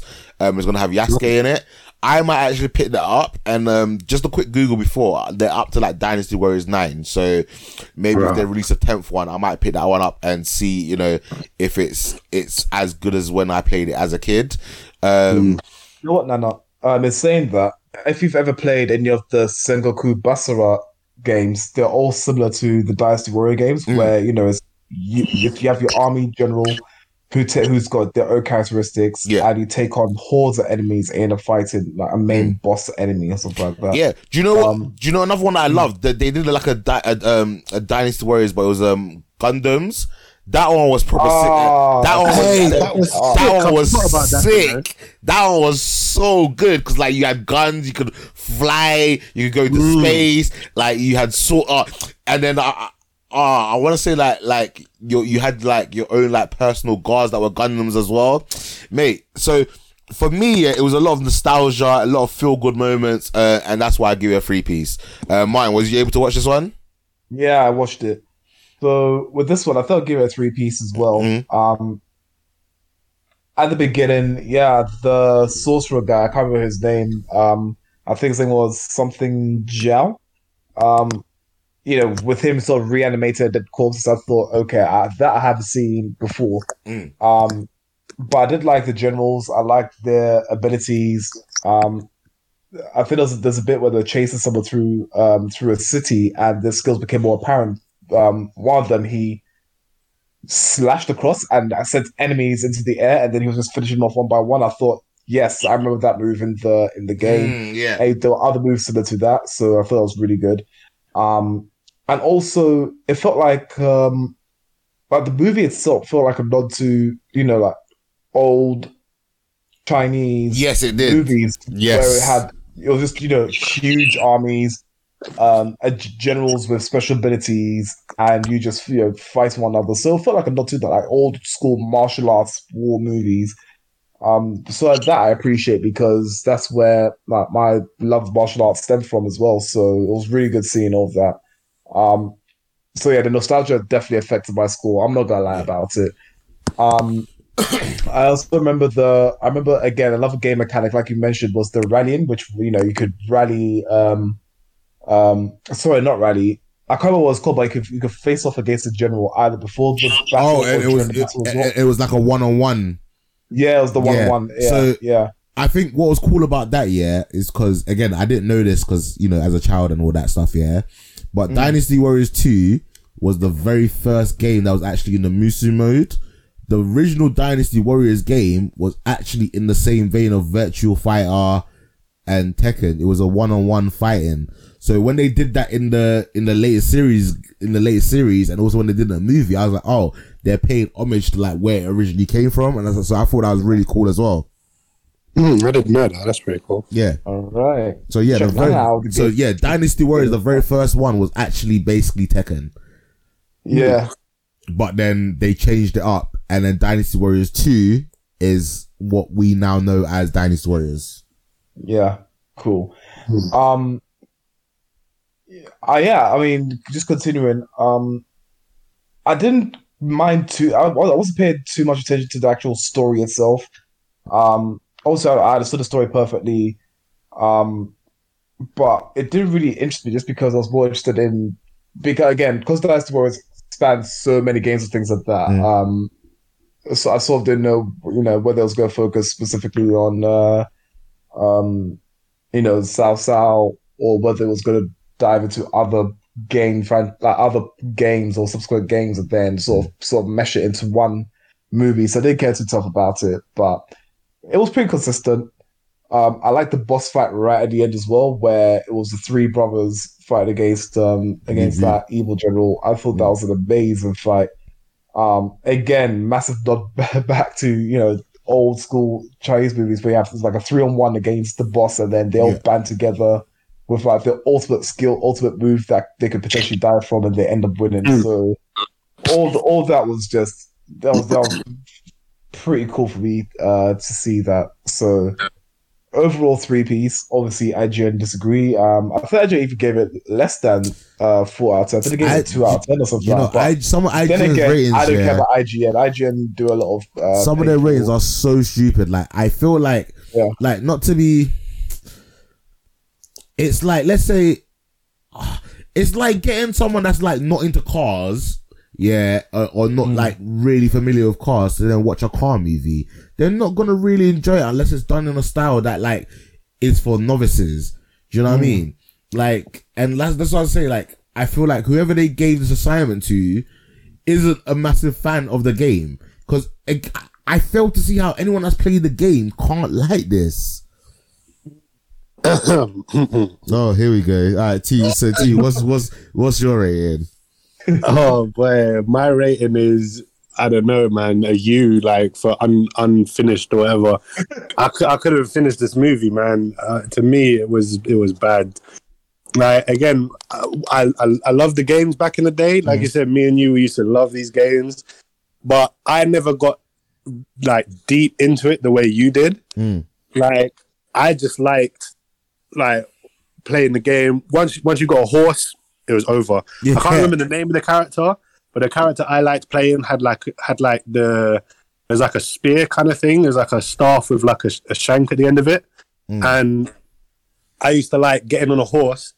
And then once you're on a horse with this character, it's done. Like you just ride and you Yeah. do that. You know when you like spin when like like Donatello spins the staff. Yeah. Mhm. Like when you do that on horseback and you're just riding through crowds of people, just spinning your and your just shank flying off in random directions. and people are yeah. just flying off like so i love that shit i love playing the game i love like gi- jumping into a group of of soldiers and just fucking them up and you see waves of them flying as a game it was fun innit? but i think maybe to watch it like maybe if it had a better a better budget and like the effects were done more convincing maybe it would have been better but i think in general i think i've just gone off like like like ancient Chinese dynasty kind of. Do you know what I mean? Like those type of movies. What was the one recently that we was meant to watch and I couldn't watch that one either? Um, what I mean, um, oh, so I was gonna say, I was gonna say, this is uh, was the Dynasty Warriors is a better movie than the new Mortal Kombat movie. Um, Wait. I, I can't, I can't, I can't, I can't remember the other one. You talk about another Chinese movie that came out with. Yeah, do you remember? And it, and it was like, Oh, was it was it the demon one? Um, oh, it I was, am, it was I like the main blanking. character was half human, half demon, and yeah, something like that. Yeah. that that one. It was like that huge ass snake that they were fighting against. Yes, that's Um, it. I couldn't watch that either, man. What? What's I don't know. oh those the Wu- the Wukong not the Wukong assassin but Yeah, yeah we- The yin yin yang yeah thing. yeah That's the Yin Yang Yin Yang Master. yeah. Yeah, I don't know what it is, man, but I, I don't know. The, I've just gone off the. I think the, I think the last one of these types of movies that I actually watched to completion and enjoyed was Curse of the Golden Flower, bruv, and that was, Oh, that was a long time ago. That was ago. like 2004, That 2003. was so long ago. Do you know what I mean? And Um, I don't know. I think I've just gone off of these types of movies. I don't know why. I think maybe the, I don't know. It just seems a bit boring to me That's because there's so man. much. We used to love so that much- shit. Huh? We used to love the Chinese action movies, man. I know. That's what I'm saying. No, don't get it wrong. I like like I like the Chinese action movies, but I mean these this specific time period where everything is so like there's so much like um what's the word formality and like you need to know what rank everyone is and who's linked to who and who's the who's the king and who's this and whose dynasty does this one belong to and it's too much for me man. I'm getting old now. My memory can't remember all this shit. Like just make me a simple story. Let me watch it. Like and and again even with even in terms of the games like yeah we we did love the games back in the day hmm. but i played dynasty warriors the way i play gta and that is i play the story for maybe about 10 minutes and then i just have fun running around and fucking shit up so I never really got into the story or the characters. Like I can't remember any of their names. I remember like Cow Cow or Chow Chow, whatever his name is, Yeah. or um. I remember, I remember Bird and Zhao Yu's and That's what I mean. You you you always loved that shit more than me. Do you know what I mean? So I knew you'd love this. That's why I'm, I mainly when I saw the originally saw the trailer for this, I was like, this is for Nana. Like I need to give it to him. He needs to see this. Yeah. I I was never overexcited about it. I was like excited for it in in a way that like like I don't know. I was just excited to to see you be excited about it if that Yeah. makes sense. But Yeah, I but don't know. I, I- again, like I, I- said, as a if I was reviewing this uh, just as a movie, it would be like a core chicken. So Yeah. I'm not surprised you're giving it, you know, uh, maybe a low rating. What is your rating? probably a course because to be Yeah. honest. But if But it- again, I didn't I didn't finish it. I need Yeah. to. Partly because I wasn't feeling it when I was watching it, but partly as well because I, I was meaning to get back to it, but I ran out of time. So I probably will get back to it. But as it stands, I couldn't finish it. Like I, I was like, I, I still had like Tomorrow War to watch, and I was like, I'd much rather watch that you know what I mean, than, than watch this. Yeah. No, that's fair enough. Fair enough. Fair Yeah. enough. um, wh- Mike, do you have anything else you want to say on this? Um, no, nothing else to say, on- say on it. Um, I, I, I enjoyed the movie purely for the action scenes. To be fair, Mm. um, uh, I'm not going to disagree. It was a long movie, and again, I wasn't holding too tough on the on the story. I just watched it for it being what it was. Mm. Um, so yeah, that's why I gave it a three piece. Now that I think about it, maybe I'll give it a half chicken, but I'll stick with three piece anyway because yeah, that's what that's the that's literally what I gave it. Cool. Uh, so Stevie said, uh, Dinosaurs, he actually enjoyed this quite a bit. Think would have helped you have played through the games though, which is a fair assessment. Um, right. Um, yeah, kind of went through quite a lot of stuff. Let's just get through the news quite quickly and finish off with whatever's left from the main event.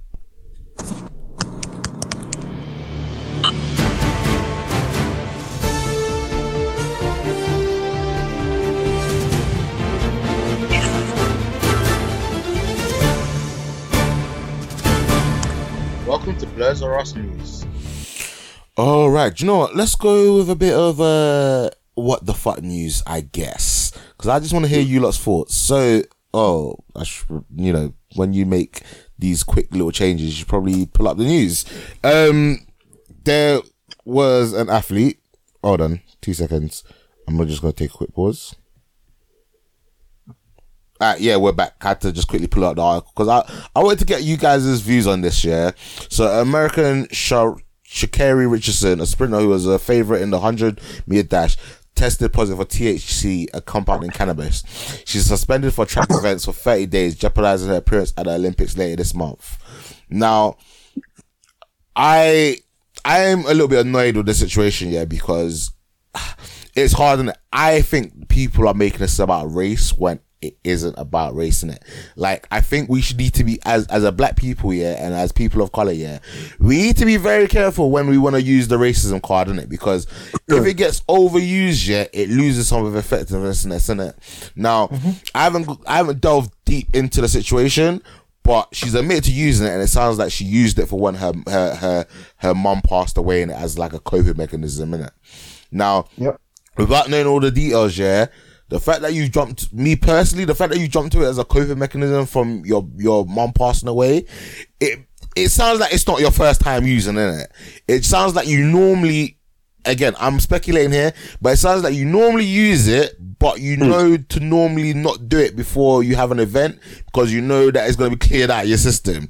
This time, I think she might have just got the timing wrong by a couple of days, and she got caught. Do you know what I mean? Um, you know, Martin, as like obviously we're athletes on the lower end of the schedule, we're amateurs, but and I don't think we well in our sport anyway, there's no testing. Um Nah. but you know, as someone that's played sports to a, to a decent level, and you you you know what kind of expectation it is from athletes, like, well, what's your take on this? Like, some people are just like, oh, you know, you know, it's not te- it's not it's not a performance enhancing drug. Well, it may not like you know boost your extra muscles, but it you know like it might sound very dumb, but like it can give you a good night's sleep. What does your body need to recover when you've done a nice workout? A sleep, a good sleep. You know, it, it soothes some injuries. Like it helps with injury recovery a little bit. Maybe not as immense as like you know maybe taking something like steroids, but weed has its advantages. So, w- w- uh, you know, is the world right to be outraged and she should be allowed to compete even though weed isn't technically a PED? Or is it unfair because the rest of the world, in a lot of the countries, weed is still illegal? Mine. Let, me let me hear your thoughts first. So, thing is, in the state that she lives in, it's actually legal to use uh, to use marijuana, right? So, as a civilian, you could u- it's it's legal for her to use it, right? She's not breaking the law by using it. But as an athlete, you are given certain standards, right? Mhm. Now, if they say if if in your contract it says don't drink Coca Cola, cool, you don't drink Coca Cola, right? Even though I mean Coca Cola is not a performance enhancing um, drink at all, th- uh, things like that. I'm, Um, I'm just laughing at them like doing tests and fight. You've got Coca Cola in your system. we For know you real. did it. for real, if they say don't eat certain foods because certain foods will have certain uh, things in it, certain substances in it that can make it look like you've had um, uh, certain performance enhancing drugs, for example. I mean, that's a whole dietary requirement as well. You say, okay, cool, I'm not going to eat those, especially when it comes to competing. Maybe outside competing, you can because you're not competing for uh, for uh, um, a global event like the Olympics. Mm. Um, but looking, all right, so I, I, so the two things here, right? If you legalize, if you legalize um, the use of marijuana, right, then subsequently you should also legalize it for use in um in um sporting events, right? But this that's, is- but- my, that's my thinking. If it's Yeah, legal, But that has legal, to that has to be for a sport like the Olympics, yeah, where it's you're competing people across the world. It has to be Yeah, globally. it It can't be it can't universal, be like exactly. just your country and your state. Because again, Exactly. like let okay, let's say for example, again, like some people, you know, use it to relax. And Hmm. I'm not saying they, they're gonna smoke it there and then before they race, yeah, because that would be Yeah. fucking impressive. But like, you know, you know, the build up to an event, maybe the anxiety, they might use it to relax. And again, it's just one of those ones like, I understand, like, you know, her, her mom passed away and she thought that that's what she needed to like help her cope with that. But then what do you say to ano- another person whose mom hasn't passed away and they've just, well, I wouldn't necessarily say sucked it up, but like they've, you know, found other ways to manage their grief. Yeah. yeah. Yeah. Like, honestly, that's what that's what I'm saying. I'm in two minds. I'm, I'm two minds with it because okay, if it, if you've legalized it for um you know, for for for use in in a state or whatever, or you're going to legalize it across the country or whatever, right? Cool, fine. Um, that's one thing, and maybe they need to look at they then need to look at um um sports events and how that impacts sports events, right? That's fine. I'm cool with that, right? Second one is because it's a sports event, even if it's not on a global scale, right? I mean, I'm sure there's certain things that athletes are, that normal civilians are allowed to take and have that athletes can't take and have because of certain reasons. You know what I mean? Just because whether if it's something like it gives you better night's sleep or whatever or whatever, whatever, whatever. I can understand that, and more so universally where you have a lot of countries that have very very similar um, laws against weed, against cocaine, against amphetamines and other things. Right? It has to be it has to be universal. So in that sense it is also ultimately it's her fault for you know getting the dates wrong and stuff like that. If she had used it earlier or what have you, or you know got the times correct, timings correct, then she would have pa- passed for the Olympics. I've been fine with that. I don't mind her using it, but it's when you it's when you fail to you know regulate yourself and then you end up in a situation where you've used it and then you now can't compete. I think that's down. I think that's down to you as as as an individual, and obviously, I think I think from her tweets and uh, the article that I read, I think she's owned up to that to that mistake and stuff. So it is unfortunate that you know she can't she can no longer compete in the Olympics. Um, well, she she might she might still be able to compete in the four by one hundred. She just can't yeah, do yeah, that. Oh, because then it, because then the time it will be out of the system by that time, right? Yeah, is that what, is that yeah. she's got a thirty day ban right now. All right, cool. That's that's fine. That's fine. Mm. Um, but I think for athletes all over, you need to be careful because it is within your contract to, you know, not have certain substances within um, in your body for certain for certain sporting events. Um, another one is again, what I don't want to happen is people start saying, "Oh, what about um, what about people that take um certain hormonal drugs or whatever if they're transgender, blah blah." Do you know what I mean? Because the whole thing is mired in in substances you can take, substances you can't take, and mm-hmm. then you know, universal sort of level for each athlete in each individual sport or whatever.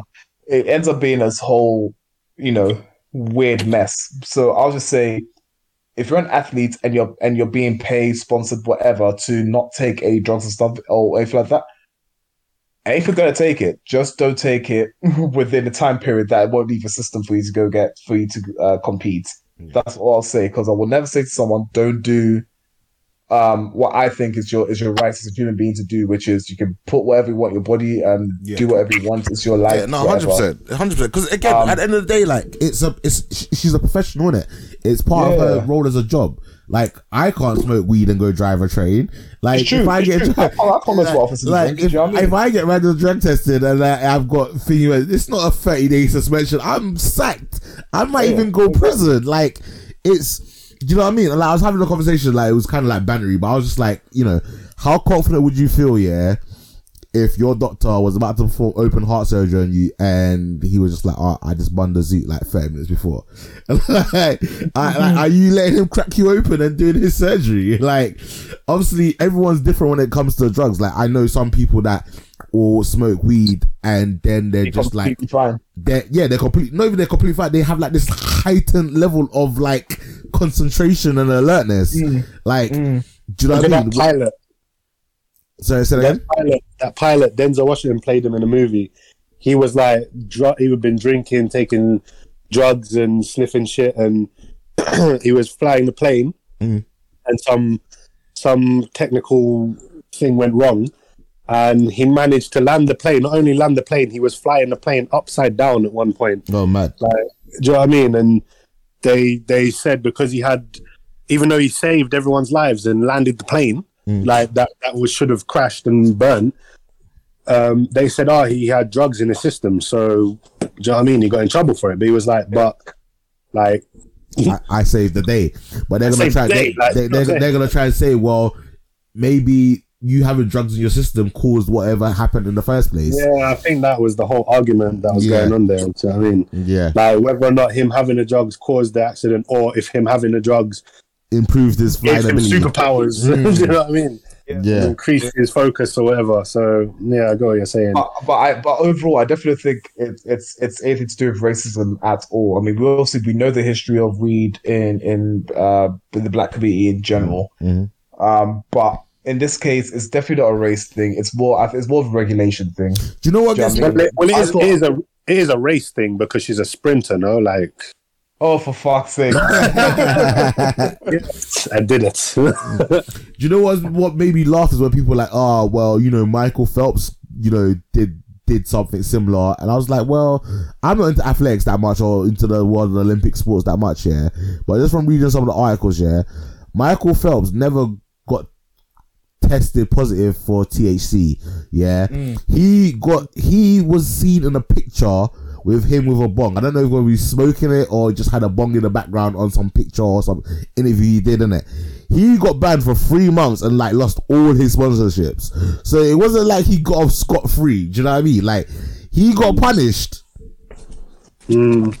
Listen, I mean, I know this is this is not in what the fuck news, right? But there was a there was a, a article that I read um yesterday, and this I think is more of a concern for athletes of of color because um it's to do with swimmers in the Olympics are being told to only use one type of swimming cap. Oh yes. You know, Oh guy. shit. Yeah, this is racist I mean- now. This is 100 percent racist. Exactly, because you have so again because of um, especially I'll speak about black people because obviously we're black here. Mm. Right, if you look at our hair, our hair is pretty curly. Do you know what I mean? My hair is four C, so very very tight curl. Some people might have four four one hair, um, sorry four A hair, um, which is it's just curly but not as curly as mine and that kind of thing, right? So our basically our hair grows upwards and outwards. Do you know what I mean? So um we have certain caps that will wear over uh, people with straight hair, right? Obviously, black people tend to have curly hair. White, uh, non-black people tend to have more straight hair in very in varying um, circumstances.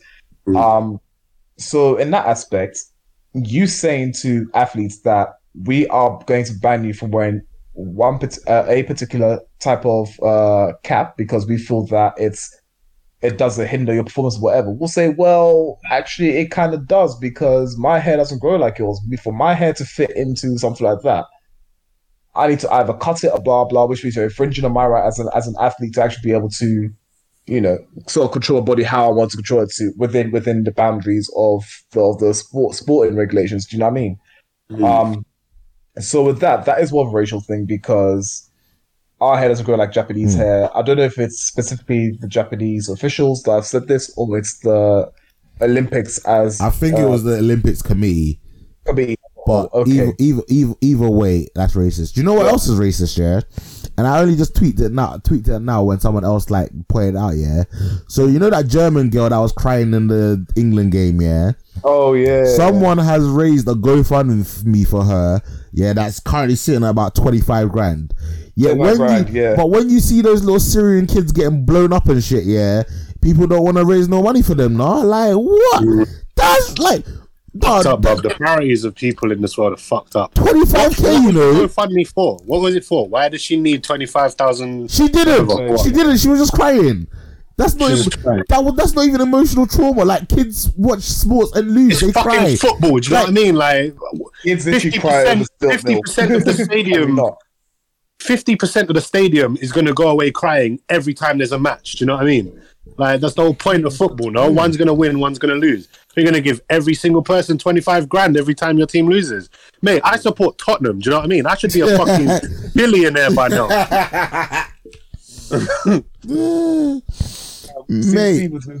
things like that, yeah, people's priorities are completely messed up. Um, do you know what I mean? When it comes to, um, at the end of the day, when it comes to athletes and regulations, obviously some regulations are against certain people of color for various reasons, like we've just discussed with the with the cap one, with the marijuana one one in your system. You know full well that you know this is what you're supposed to do, this is what you're supposed to do with certain food supplements, whatever it is in your body that could give certain um certain um uh positive tests, which means that you're now banned from a sport event. You know what I mean? That's down to the individual. Um, but again, for certain things like what we've seen here in a sporting event where, you know, little girl's crying and you're raising money for her to um I think it's completely outrageous. I'm not gonna stop people from, you know, from donating to that to that GoFundMe. You can donate you can donate your entire life savings. I don't care. I just think it's silly. Yeah, no, hundred percent. Like I'm not like. I don't really like exploit people, but sometimes I'm just like, I actually just set up a GoFundMe and just see how much money I can make. Like, who's actually You know- really good, gonna generate? Like, understand. Listen, someone someone set up a GoFundMe right to fund. The, uh, this is when Trump was in power, right? To fund Trump's ta- uh, uh, wall, right? Um, for the Mexico uh, USA border, right? Mm. They raised over a million dollars, and not a single penny was public for a wall or anything like that. So people just pay money for no reason. Do you know what I mean? Mm. As far as I'm concerned, if you're that dumb to get scammed, you're that dumb to get scammed. Um, you know, you spend your money however you want, but I'm going to, if you ask for my opinion, I'm going to tell you exactly how I feel. Um, yeah.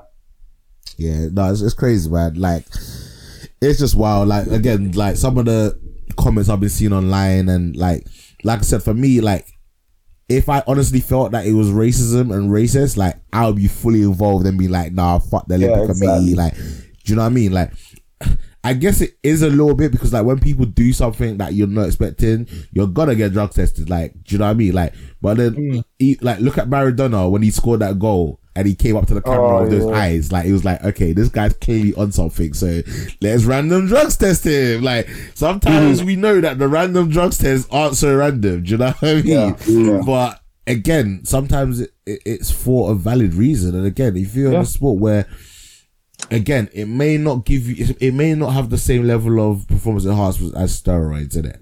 But the fact mm. that's like not a normal substance that your body creates or gets, and it, you know, I don't know. Maybe like she might have like obviously we, we know with this situation, it's because um her mom's passed away. But let's say, for example, it's an athlete that needs to make, like, and again, this is very a, a very weird one. But let's say they need to make a certain weight for a weight a, a category in a fight, and they they're not someone that can like eat food, and do you know what I mean? Well, they bun a zoot, they get the munchies, and a couple of cookies later, there's you know they they added some extra pounds. Like it's you know like we we make jokes and laugh about it, but it's just one of those ones where like. I personally think like if you go down the road of being an athlete in it, you have to do what's within the rules and you got to be make your Exactly. owners. Especially like like for me, yeah, like I'm saying now, yeah, I am pretty much doing whatever I can to get this train job in it, yeah, mm. because they're gonna pay me a lot of money. Like, and I'm talking grands, not millions. If someone was paying me millions, yeah, and I had to only eat something, look, I'd hire a professional chef. I'd hire hire minders and be like, listen, it is your job and duty, yeah, to make sure that I can do whatever I can do to do the job. And that's like with the guys that that get roles at Marvel, yeah. Look at how hence some of them guys have come. Like they're like, if I want to keep getting this Marvel money, yeah, I am gonna do everything I can to get this Marvel money. And do you know what I mean? Um, but yeah, that's that's all. That's all it is with with that. Um, T, do you want to? think- Oh, go on, T. I, th- I think just to, just to, uh, I'll, uh, I'll let you guys talk. I just want to bring up a couple things. We're, we're, gonna, we're, actually, we're actually gonna move on, but yeah, you can finish, and then I was gonna get you to do the rest of the news. All right. No, no, yes, it's quick. So basically, you said like she said she did it, yeah, because her mum died, yeah, Mm. and she, it was like a coping mechanism or for grief or whatever. But like at the same time, a lot of people use alcohol. Like if someone dies, they'll have a drink or something like that. Do you know what I mean? Mm. It, like if alcohol was in her system, would they have had the same reaction? Um, I don't. Would know. she have been banned for I- having a drink? Do you I know don't what I mean? know if alcohol is is, is you know is in the Olympic guidelines, and But that's um, what I'm saying. Like, it, it, in again, it, it's very it's, it's complex and it's not it's not as simple as it as it seems. Yeah. Uh, hold on one second. yeah, no worries. Go. Yeah. So basically, it's, it's complex and it's not as simple as like right or wrong, whatever.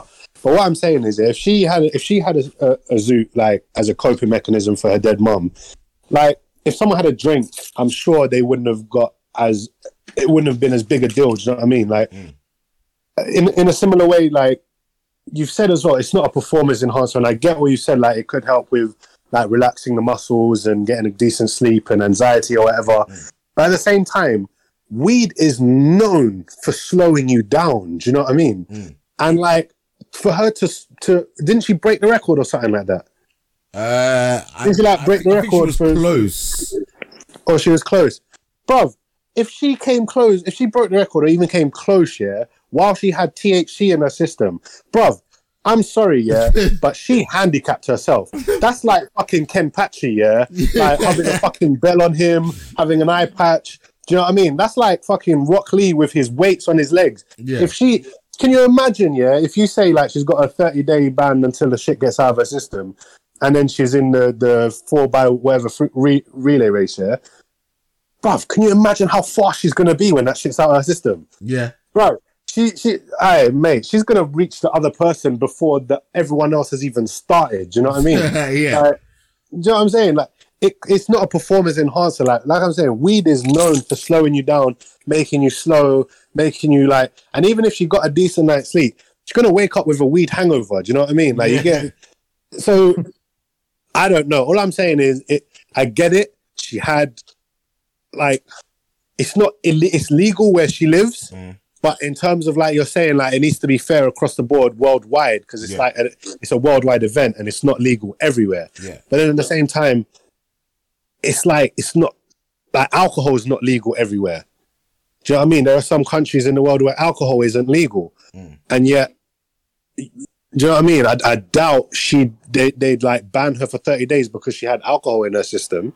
Mm. Do you know what I mean? And that is essentially a, a, a similar thing. Do you know what I mean? Like it, it, it, it ain't gonna enhance your performance as a sprinter. Do you know what I mean? So Guess I don't know. I I feel like I get it. Like you said, like to, to go over what Martin said, that made the most sense to me. It's like where if you if you work for a certain place, even if something's legal to do, you might not be able to do it in that job. Like if you work for Nike, you can't be seen rocking Adidas. Do you know what I mean? yeah. Like that's that's part of their rules if you work for them. Mm. So it's legal. You can legally wear Adidas. No police officer is going to arrest you for wearing Adidas, but you're going to get fired. Do you know what I mean? If they Yeah. find out. So I don't know. It's complicated, man. But I, I just think I see it as she handicapped herself and still fucking nearly broke the world record. yeah. like she's fucking sick. That's what I'm saying. Mm. Nah, very cr- crazy. All right, T. Um, I'm gonna let you do the general news, and then I will go to the comic book news. So take over.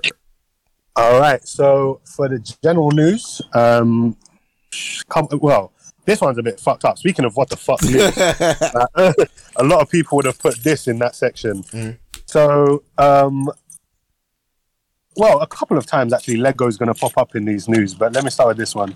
So, Lego have dropped a Star Wars um, like Lego playset uh, for the Mandalorian show. Yeah, linked to the Mandalorian show, and in it they have one for Boba Fett and his um, and his ship, which is called the Slave One. Uh, it's always been called that. No one's ever had a problem with that. But it's been labeled in this Lego set. They've renamed it as uh, from Slave One to just Boba Fett Starship. So they've taken away the name Slave One. Um, although Slave One is still being used on the official Star Wars website, um, a representative of Lego actually said that this was an instruction from Disney, saying that Disney doesn't want to use. Uh, it's, it's, it's, it's not something that's been announced publicly, but behind the scenes, it's just something that Disney doesn't want to use anymore. Um, and of course, fans are outraged because you don't fuck with Star Wars shit. Like, no one hates Star Wars more than Star Wars fans, but then at the same time, if you try and change anything, then they will fucking get you, bro. Yeah. Like, no one's more defensive of of their shit than Star Wars fans either. Mm. But um, but yeah, so that's that's um, that's the latest on that. Like Martin, I would like to hear your, your opinions on that. They're, they're, they're trying to delete slavery, bro. I don't care. I think, I think, I mean, obviously, we're talking about this in the other group chat, and I was saying, okay, if if you're going to change the name of, uh, you know, Boba Fett Starship from like from Slave One, uh, to just Boba Fett Starship because you feel that the word slave may be um triggering to some people or whatever, then you might as well just drop the entire um, Star Wars franchise because all throughout you see slavery. You see T, T mute T, mute. Sorry, go yeah, was- you see slavery in, for example, An- An- Anakin was a former slave. His mother was a slave, died at the hands of uh, was a Tusken of uh, Tusken raiders. Um, the Empire very much did slavery. You have uh, um, uh, Jabba the Hutt who had slaves. So if it's really the name Slave One that's triggering, then you might as well just drop, you might as well just change everything and anything to do with slavery in, in Star Wars. Um, uh, that's just that's just that's just this logical uh, step to do. Mm. Um, you're not gonna. I mean, me as a hardcore fan of Star Wars, you're not gonna do any favors for yourself because why try and change essentially what Star Wars is? It's about people breaking the bondages of slavery, however they can, um, in a way, and freeing themselves. Like the rebellions, for ex- like the uh, Rebe- uh, Rebel Alliance, for example. Um, many of the worst situations of, of slavery were saved by rebel the rebel alliance joined the rebel alliance and later overcame the um empire so it's just ridiculous to me that you know this this is happening and to a larger point if you're so uncomfortable with slavery that you're now trying to basically remove it from i guess life then aren't you doing it a disservice to you know the history of of people? No, I mean again, I know we're talking about Star Wars, but if it's saying that okay, we're going to delete the history of slavery in Star Wars to a larger scale, doesn't mean that well, you're now going to deny anything everything to do with slavery because what black people once all the slaves, you didn't have um, Indians who were slaves, you didn't have Native Americans who. Do, do you know what I mean? Like, like what exactly are you trying to accomplish? Mm. Um, I think keep the name and everyone can see that it's just called the slave one. No one did any slavery, especially in the slave one. It's just the name of it. The name doesn't trigger anyone. If it was a racial slur, then yes, I understand you changing the name. But this isn't a racial slur at all. So I don't see the point in this. Yeah, no, it's, very- it's very stupid, man. Like, I don't know, man. Sometimes some things just need to be left as it is, and then Yeah. just go from there. Um, T, you there? You back? Yeah, I'm here. Sorry. Yeah, I, I agree with everything you say. Like the, a lot of the Star Wars history has slavery in it. Like Anakin was a slave and and so forth, like you said. Um, but also the name Slave One, like there's no reference to actual slavery. Like Boba Fett wasn't a slave. No one was a slave. Mm. It's just the name of the ship. I don't know why it has that name. Or a slaver. yeah, yeah. It, I mean, it's it's got and for it to for, for Disney to say no, we're just not using it anymore. Like, what's going to happen in the Boba Fett show? We got a Boba Fett show coming out soon. Are they just not going to refer to the name of his ship? Is he going to say, "Come on, guys, let's go to my starship"? like, what's going to happen? There? Doesn't make any sense, man. I think it, it reminds me because also another Disney property, um, Thor Ragnarok they recently they, they made a joke about slavery. Like they had slaves in the film. And the grandmaster was like oh don't use that name. I don't like that name. Like let's call it something else. Like like what do they call them? Prisoners with jobs. I what? and like i can imagine the disney like the head of disney like being like that oh what, i don't like that word we can't use that word let's change it so i don't know man i think it was a bit of a it was an unneeded overreaction to something that's always been there no one's ever cared about now, I've never heard anyone say, "Oh, I like Star Wars, but that name, Slave One, one. ruins Yeah. it." I'm not, do you know what I mean? It's, it's a bit stupid, man. I think maybe because Boba Fett's got his own show coming out soon, that's Yeah. why it's on their mind, and they've decided to do this for some reason. But I don't think I don't, I don't think it was necessary, man. I think it's a bit stupid. Um, but yeah, anyways, it's moving on. Um, David Tennant and Michael Sheen are set to return for season two of Good Omens. Now, I haven't seen season one. Um, I've seen a bit of the first episode. This is a show that I do want to get into, so I'm glad that they're doing season two. Um, it's about, I think it's about like an angel or two angels, or like one's the angel and one's the devil or something like that. Oh, this one. Yeah, Okay. Yeah, I've seen, I, I've heard of it uh, because I remember we were discussing it on uh, an episode ages ago. Um, but yeah, i do remember you talking about this one. I have yet to watch it, so or maybe I've maybe I've seen um the first episode, first uh, episode or two. Um, but okay, all right, that's interesting. Yeah, no, it, it, it looks like a really good show. It looks like something that we'll be into. Like, I, I'm, I'm definitely going to get into it before season two comes out. Maybe we can review it on the show. But the first episode, one thing I liked about the first episode is it, it starts off in the Garden of Eden, and Adam and Eve are played by two black actors. which I thought was really was really cool. Hold on, sorry, one sec. And the the joys of having to work uh, recording from work. Sorry, I'm gonna go little- to a more quiet place. One You get these little weird little breaks of just This is- randomness and phone calls in the background. I'm keys I'm so sorry. I'm so Mate, sorry, we man. Need so to, sorry. we need to find point, a I way for you to re- record without being at work, man. At one point, I thought T was in Gotham City because of the sirens that go going on in the background. Yeah. Yeah, no, man, it's, it's hard. It's, it's actually hard doing this. There'd be more random noises if I did this at home. Do you know what I mean? With a baby in the house, man, it's, it's hard to do.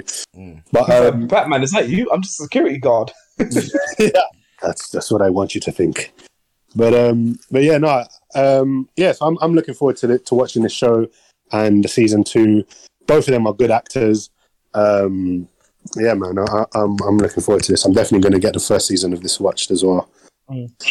Um, yeah. So also, um, seeing as Loki is coming to an end soon, we've got two more weeks. Uh, on July 7th, which is actually, I think, uh, Wednesday, next Wednesday, um, we're getting another Simpsons short. Um, so this whole like uh, Disney taking over Fox and the, the whole was it was it called synergy or like what was it we learned in business studies? Um, I don't know. oh, fuck man, synergy. Bro, I swear- yeah, yeah, maybe talk about synergy or um, lining things up. Yeah, like like like I don't know, cross promotions or whatever. Just having just having it all under one banner is cool because Simpsons have they've already done the Star Wars one with the Force Awakens from its nap, Mhm. and now we're getting one that's linked to to the Marvel universe. Yeah. Um, it's called The Good, the Bart, and the Loki. Mhm. Um, as I said, it's coming to Disney Plus on July seventh. Uh, basically, um, Tom Hiddleston will be voicing Loki in this, Mhm. which is cool. Um, it is about Loki being banished from Asgard. He goes to Springfield, and I think he, I think he teams up with Bart, or he either teams up with Bart, or they're like in competition with each other. Like not competition, but like rivals in in terms like they're both like one's the god of mischief and one's like fucking Bart Simpson. Do you know what I mean? Like the most mischievous little kid in Springfield. So it'll be interesting to see them go up against each other and see who is the most mischievous. Mhm. Um, you've also got like some of the characters from The Simpsons are taking on the roles of Marvel characters. So in the poster, you've got um, it looks like Lisa is Thor. Mhm. Uh, Ralph Wiggum is Hulk. Mhm. Um, the you know the like gun owner guy with one arm. He looks like he's Captain America. Milhouse is Hawkeye. Moe is Vision. Uh, Principal Skinner's mum is Black Widow. Barney is Iron Man. Um, Carl, I think it's Carl, Carl or Lenny, one of them, the black one. He's Nick Fury. Uh, Ned Flanders is Ant Man, and I don't know who this is, but she is um, Captain Marvel. That might be the Reverend's wife. I'm not sure who that is. Uh, but yeah, so this this looks interesting. Could be fun. Again, it's just a short, so it's not going to be anything too serious, but um, could be a little little bit of fun. Cool beans. All right. Let's Cue the music.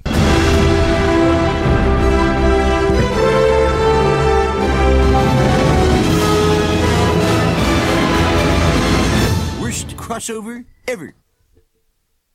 All right, so not much comic book news this week. Um, basically, well, this, this is barely news to be honest. I, I, I'm not gonna lie. I was just like, I don't even care about it anymore. But yeah, I mean, it, it it is very. It does seem very unnecessary. Um, basically, they've gone back and made minor changes to WandaVision. Uh, one of the changes they've made is in the post credits of the finale episode when you've got Wanda in her cabin.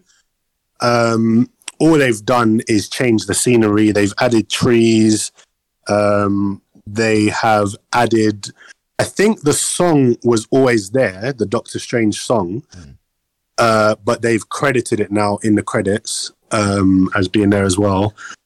but apart from that, they've made, they, there's, there's nothing like when I- when I saw the article and they were like major changes made to the post credit scene of what I was like, oh shit, like what have they done? Mm. Let me go, and I went and I was like, so what have they done? Like, did they do anything? They added some extra trees. That's They like added trees. You know, I still, Oh, I, this- I still haven't watched it. You know, This changes everything. I still haven't watched the new the new scenes. I've just seen the picture that you posted in the group, and it just looked like they added extra trees. Bro, that's all they did. They added extra trees, man, and it's stupid.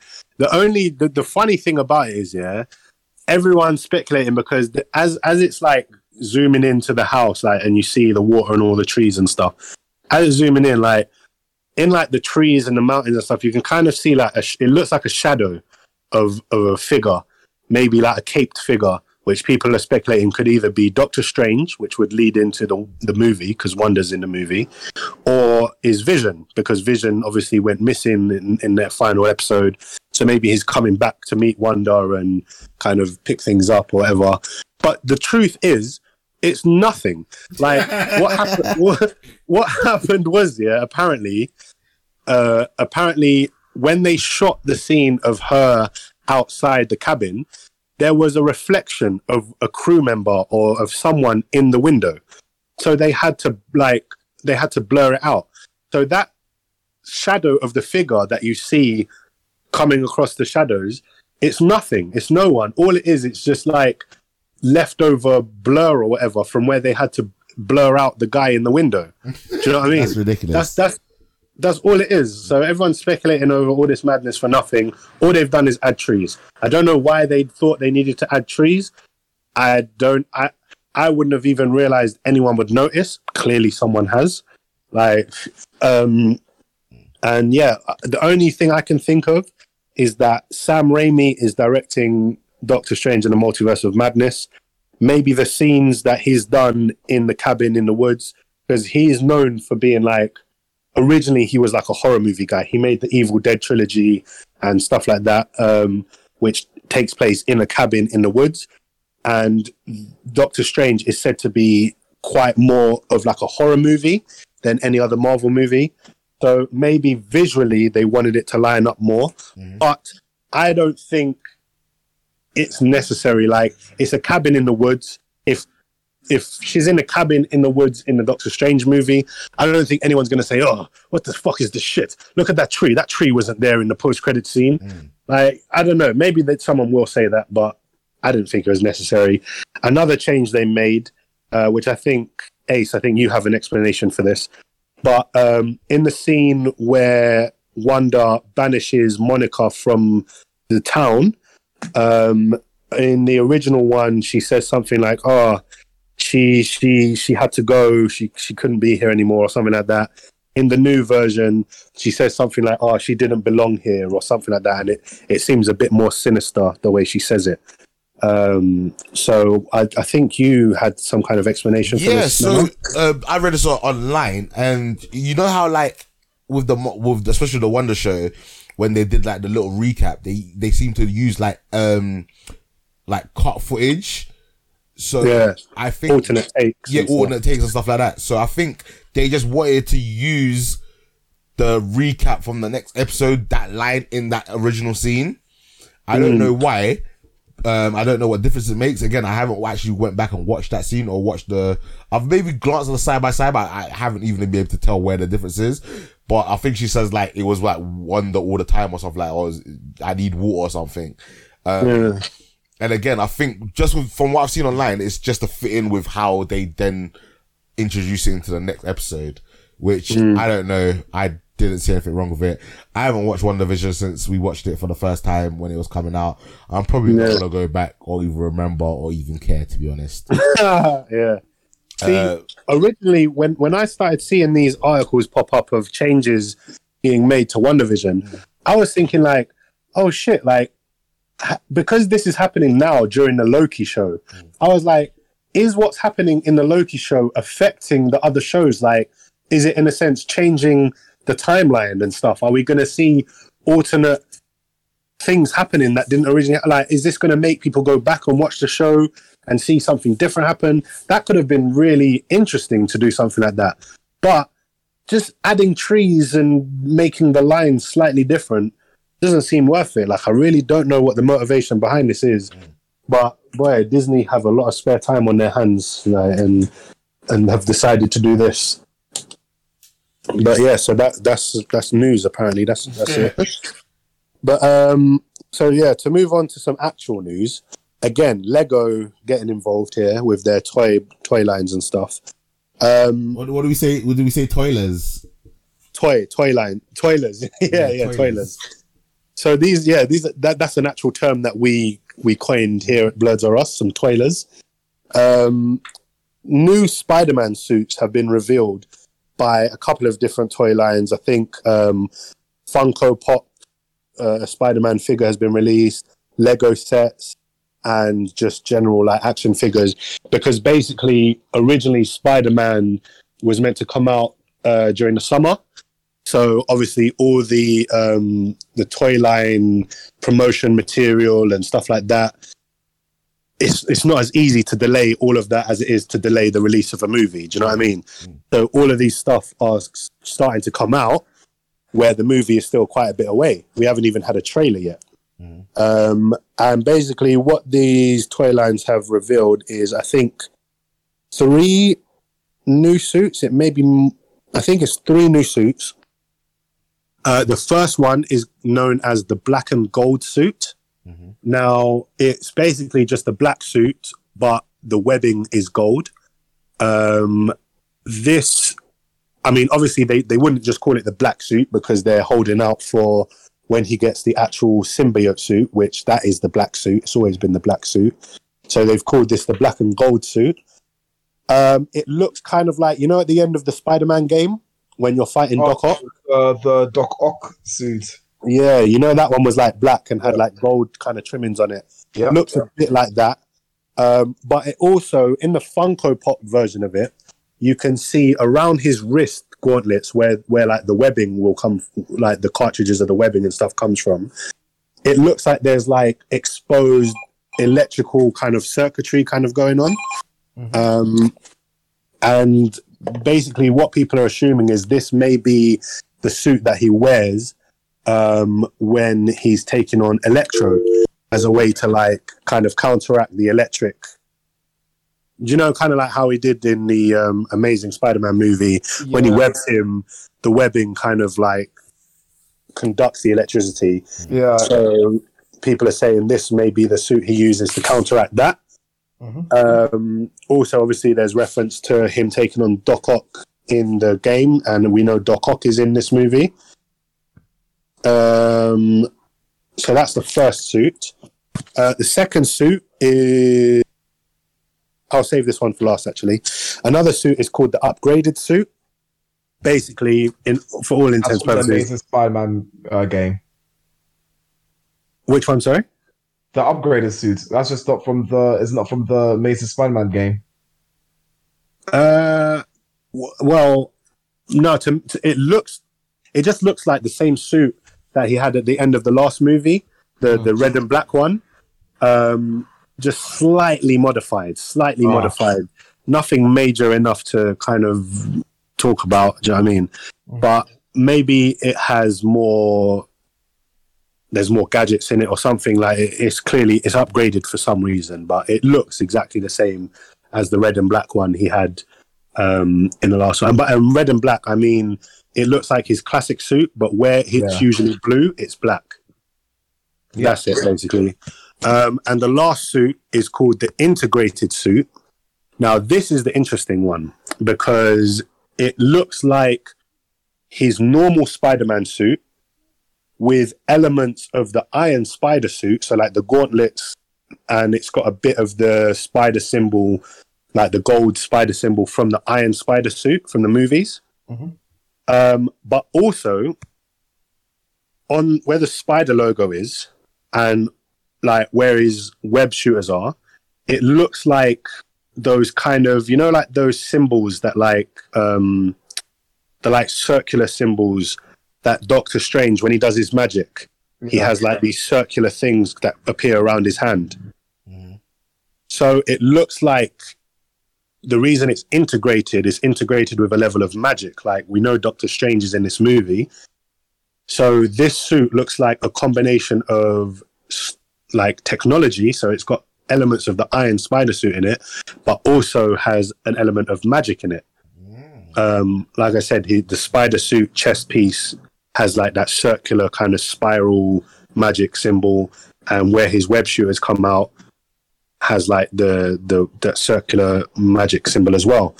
Um, so again, that that's that's pretty interesting. Um, this apparently is a f- it's kind of like leftover concept art from Infinity War, where originally um, in that scene where Doctor Strange is being tortured and Spider Man and Iron Man like come to rescue him.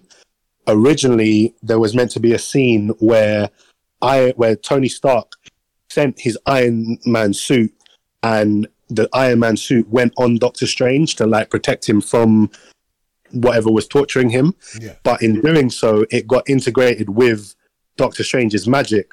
So Okay. where the where the Iron Man kind of um, arc reactor is in the middle, actually had like the um, the the Eye of Agamotto there Yeah. and rather than shooting like the um the the like laser beams or whatever from his hand he had the the magic symbols come around his hand and while doctor strange had the iron man suit the cloak of levitation went on to uh, tony stark so tony stark was wearing doctor strange thing and doctor strange was wearing um iron man's thing so they've kind of taken that idea and because it never got used in that movie, they've kind of moved it into here, where they've got the Iron Spider suit integrated with Doctor Strange's magic.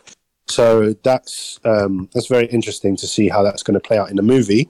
Also, in the Lego sets, you've got like um, the Doctor Strange's Sanctum Sanctorum scene there. Um, Doctor Strange's costume has a bit of an upgrade. Obviously, he doesn't have the Eye of Agamotto anymore because that was the Time Stone. So that's going to be replaced with something else.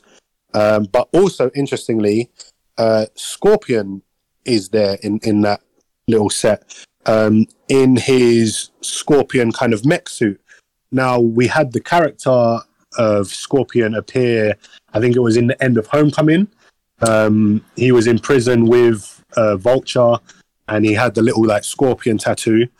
Um, so he apparently is going to appear. It seems like he's going to appear in this movie as well, which um, adds to kind of like the theories that we might have some kind of Sinister Six in this movie, um, even if they are from different, um, like different dimensions. We will have essentially six villains in this movie. Yeah.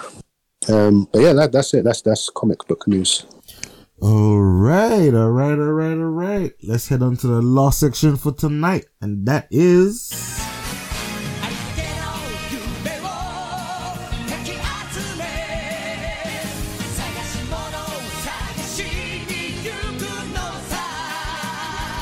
Anime manga. Yashahime season two is going to come to us second October, so watch out for that. Nice. Um, Transformers 4 Cybertron Trilogy Kingdom will debut July 29th on Netflix. Um, so that's something we'll definitely pick it up and reviewing. Amazon Prime will stream the final Evangelion film, Thrice Upon a Time, 30th of August worldwide. Netflix will stream the eventual anime adaptation of the winning manga series from Million Tag. It's a battle audition show for discovering the next star manga creator worldwide. Um, the series can be watched on Shueisha's Weekly Shonen Jump's YouTube channel now. Um, it started airing, I believe, either today or um, on Friday. Um, so yes, uh, uh, episodes are out on YouTube right now. Okay, Um, cool. Funimation will, will release the Transformers movie 25th October in 4K Ultra HD. Um, that's that's the very old uh movie from in 90s, I believe. Hmm. Um, Disney Plus will stream Star Wars Visions anthology shorts. Nice, Nice. I'm glad you got this news. This news that I saw a little like 10 second trailer or whatever it was. It looked really fucking cool. Yeah, in addition to that, it will be showcasing several of Japan's top directors and studios, so it will very much have uh, a Japan Japanese influence to it. Uh, and finally, for the anime news, Skate Infinity is getting a new anime project. Now for the manga news. Blue Exorcist will be on hiatus until April uh, 2022 as Kazue Kato, who is the um, who is the artist for Blue Exorcist, I did not even. for Sorry, I did not even know that Blue Exorcist was still going on. yeah, it's still going on, and I'm up to date on it. Oh, that's crazy. Um, he's going on to another project, another manga project called Strange Tales from the Handy Shop. Mm. Um, uh, I think it's Karukaya. Yeah, so Strange Tales from the Handy Handy Shop, uh, Karukaya. Mm. Um, I believe it's a six or eight chapter long uh project. It could be longer. I would, um, I would highly recommend anyone that likes anime to check out Blue Exorcist. I'm pretty Yeah. sure season one and season two are both on English Netflix at the very I least. I think so as well. I think so as well. Um, Tite Kubo promotes Disney's Loki by drawing Aizen next to Loki's poster. Yes. Sorry. So this shows that they share. So the reason for this is that you know, again, in addition to promoting, um, in promoting Loki, it also shows that the two characters share similar traits, including their scheming and traitorous, traitorous personalities. Mm-hmm. Um, so it's a very very cool poster. Um, yeah, just do a quick Google search and you'll find that poster. And lastly, for me, Kaiju number eight manga will temporarily switch to bi-weekly schedules, which is one chapter every two weeks. Um, currently, it's being um, given. Sorry, it's being released every Friday, um, but they changed it up uh, temporarily. Um, I'm currently reading Kaiju number eight. It's a very very good manga. Um, I've only read up to I think 38 chapters so far. Um, but uh, it's, it's one that I recommend, and I'm th- I believe there's going to be uh anime released at some point on it as well. And that brings us to the end of the anime and manga news in general. And also to the end of the episode. Uh, the we've come. Uh, oh, wait, no, wait, wait. Yes, we have. Uh, the we've come to the end of the show. We'll be back next week with more content and more blood of us because we love you. All right, yeah, guys, that's it. well That was beautiful. That was beautiful. we, we, I wish I could sing, my Oh my days! If I could sing, yeah, I think I would have lived majority of my life just serenading women, and then now that I'm a girl, I would just be serenading her all the time because I just like to sing, but I can't. My voice is uh, absolutely atrocious. Um, but yeah, man. Come to the end. Uh, next week we're gonna hopefully be talking about the Forever Purge, Legend of Legend of Exorcism, uh, finally Black Widow. Um, hopefully I'm gonna hear Marvin, Marvin, Martin and Big T's thoughts on Black Summer season one and two. Uh, hear Martin's uh, thoughts on the Tomorrow War, and um, I need to catch up on Modok and I can't remember the oh and watch Batman. So yeah, that's what's going to be in store for you guys next week, and maybe a couple of little bonus things here and there. So without further ado, Martin, say bye to the people. Bye everyone. Catch you next time. Big T, don't work too hard, fucking jobber. uh, say bye to the people. Bye to the people. All right, guys. Bye. Thanks very much listening. Tell a friend to tell a friend. Bye bye now.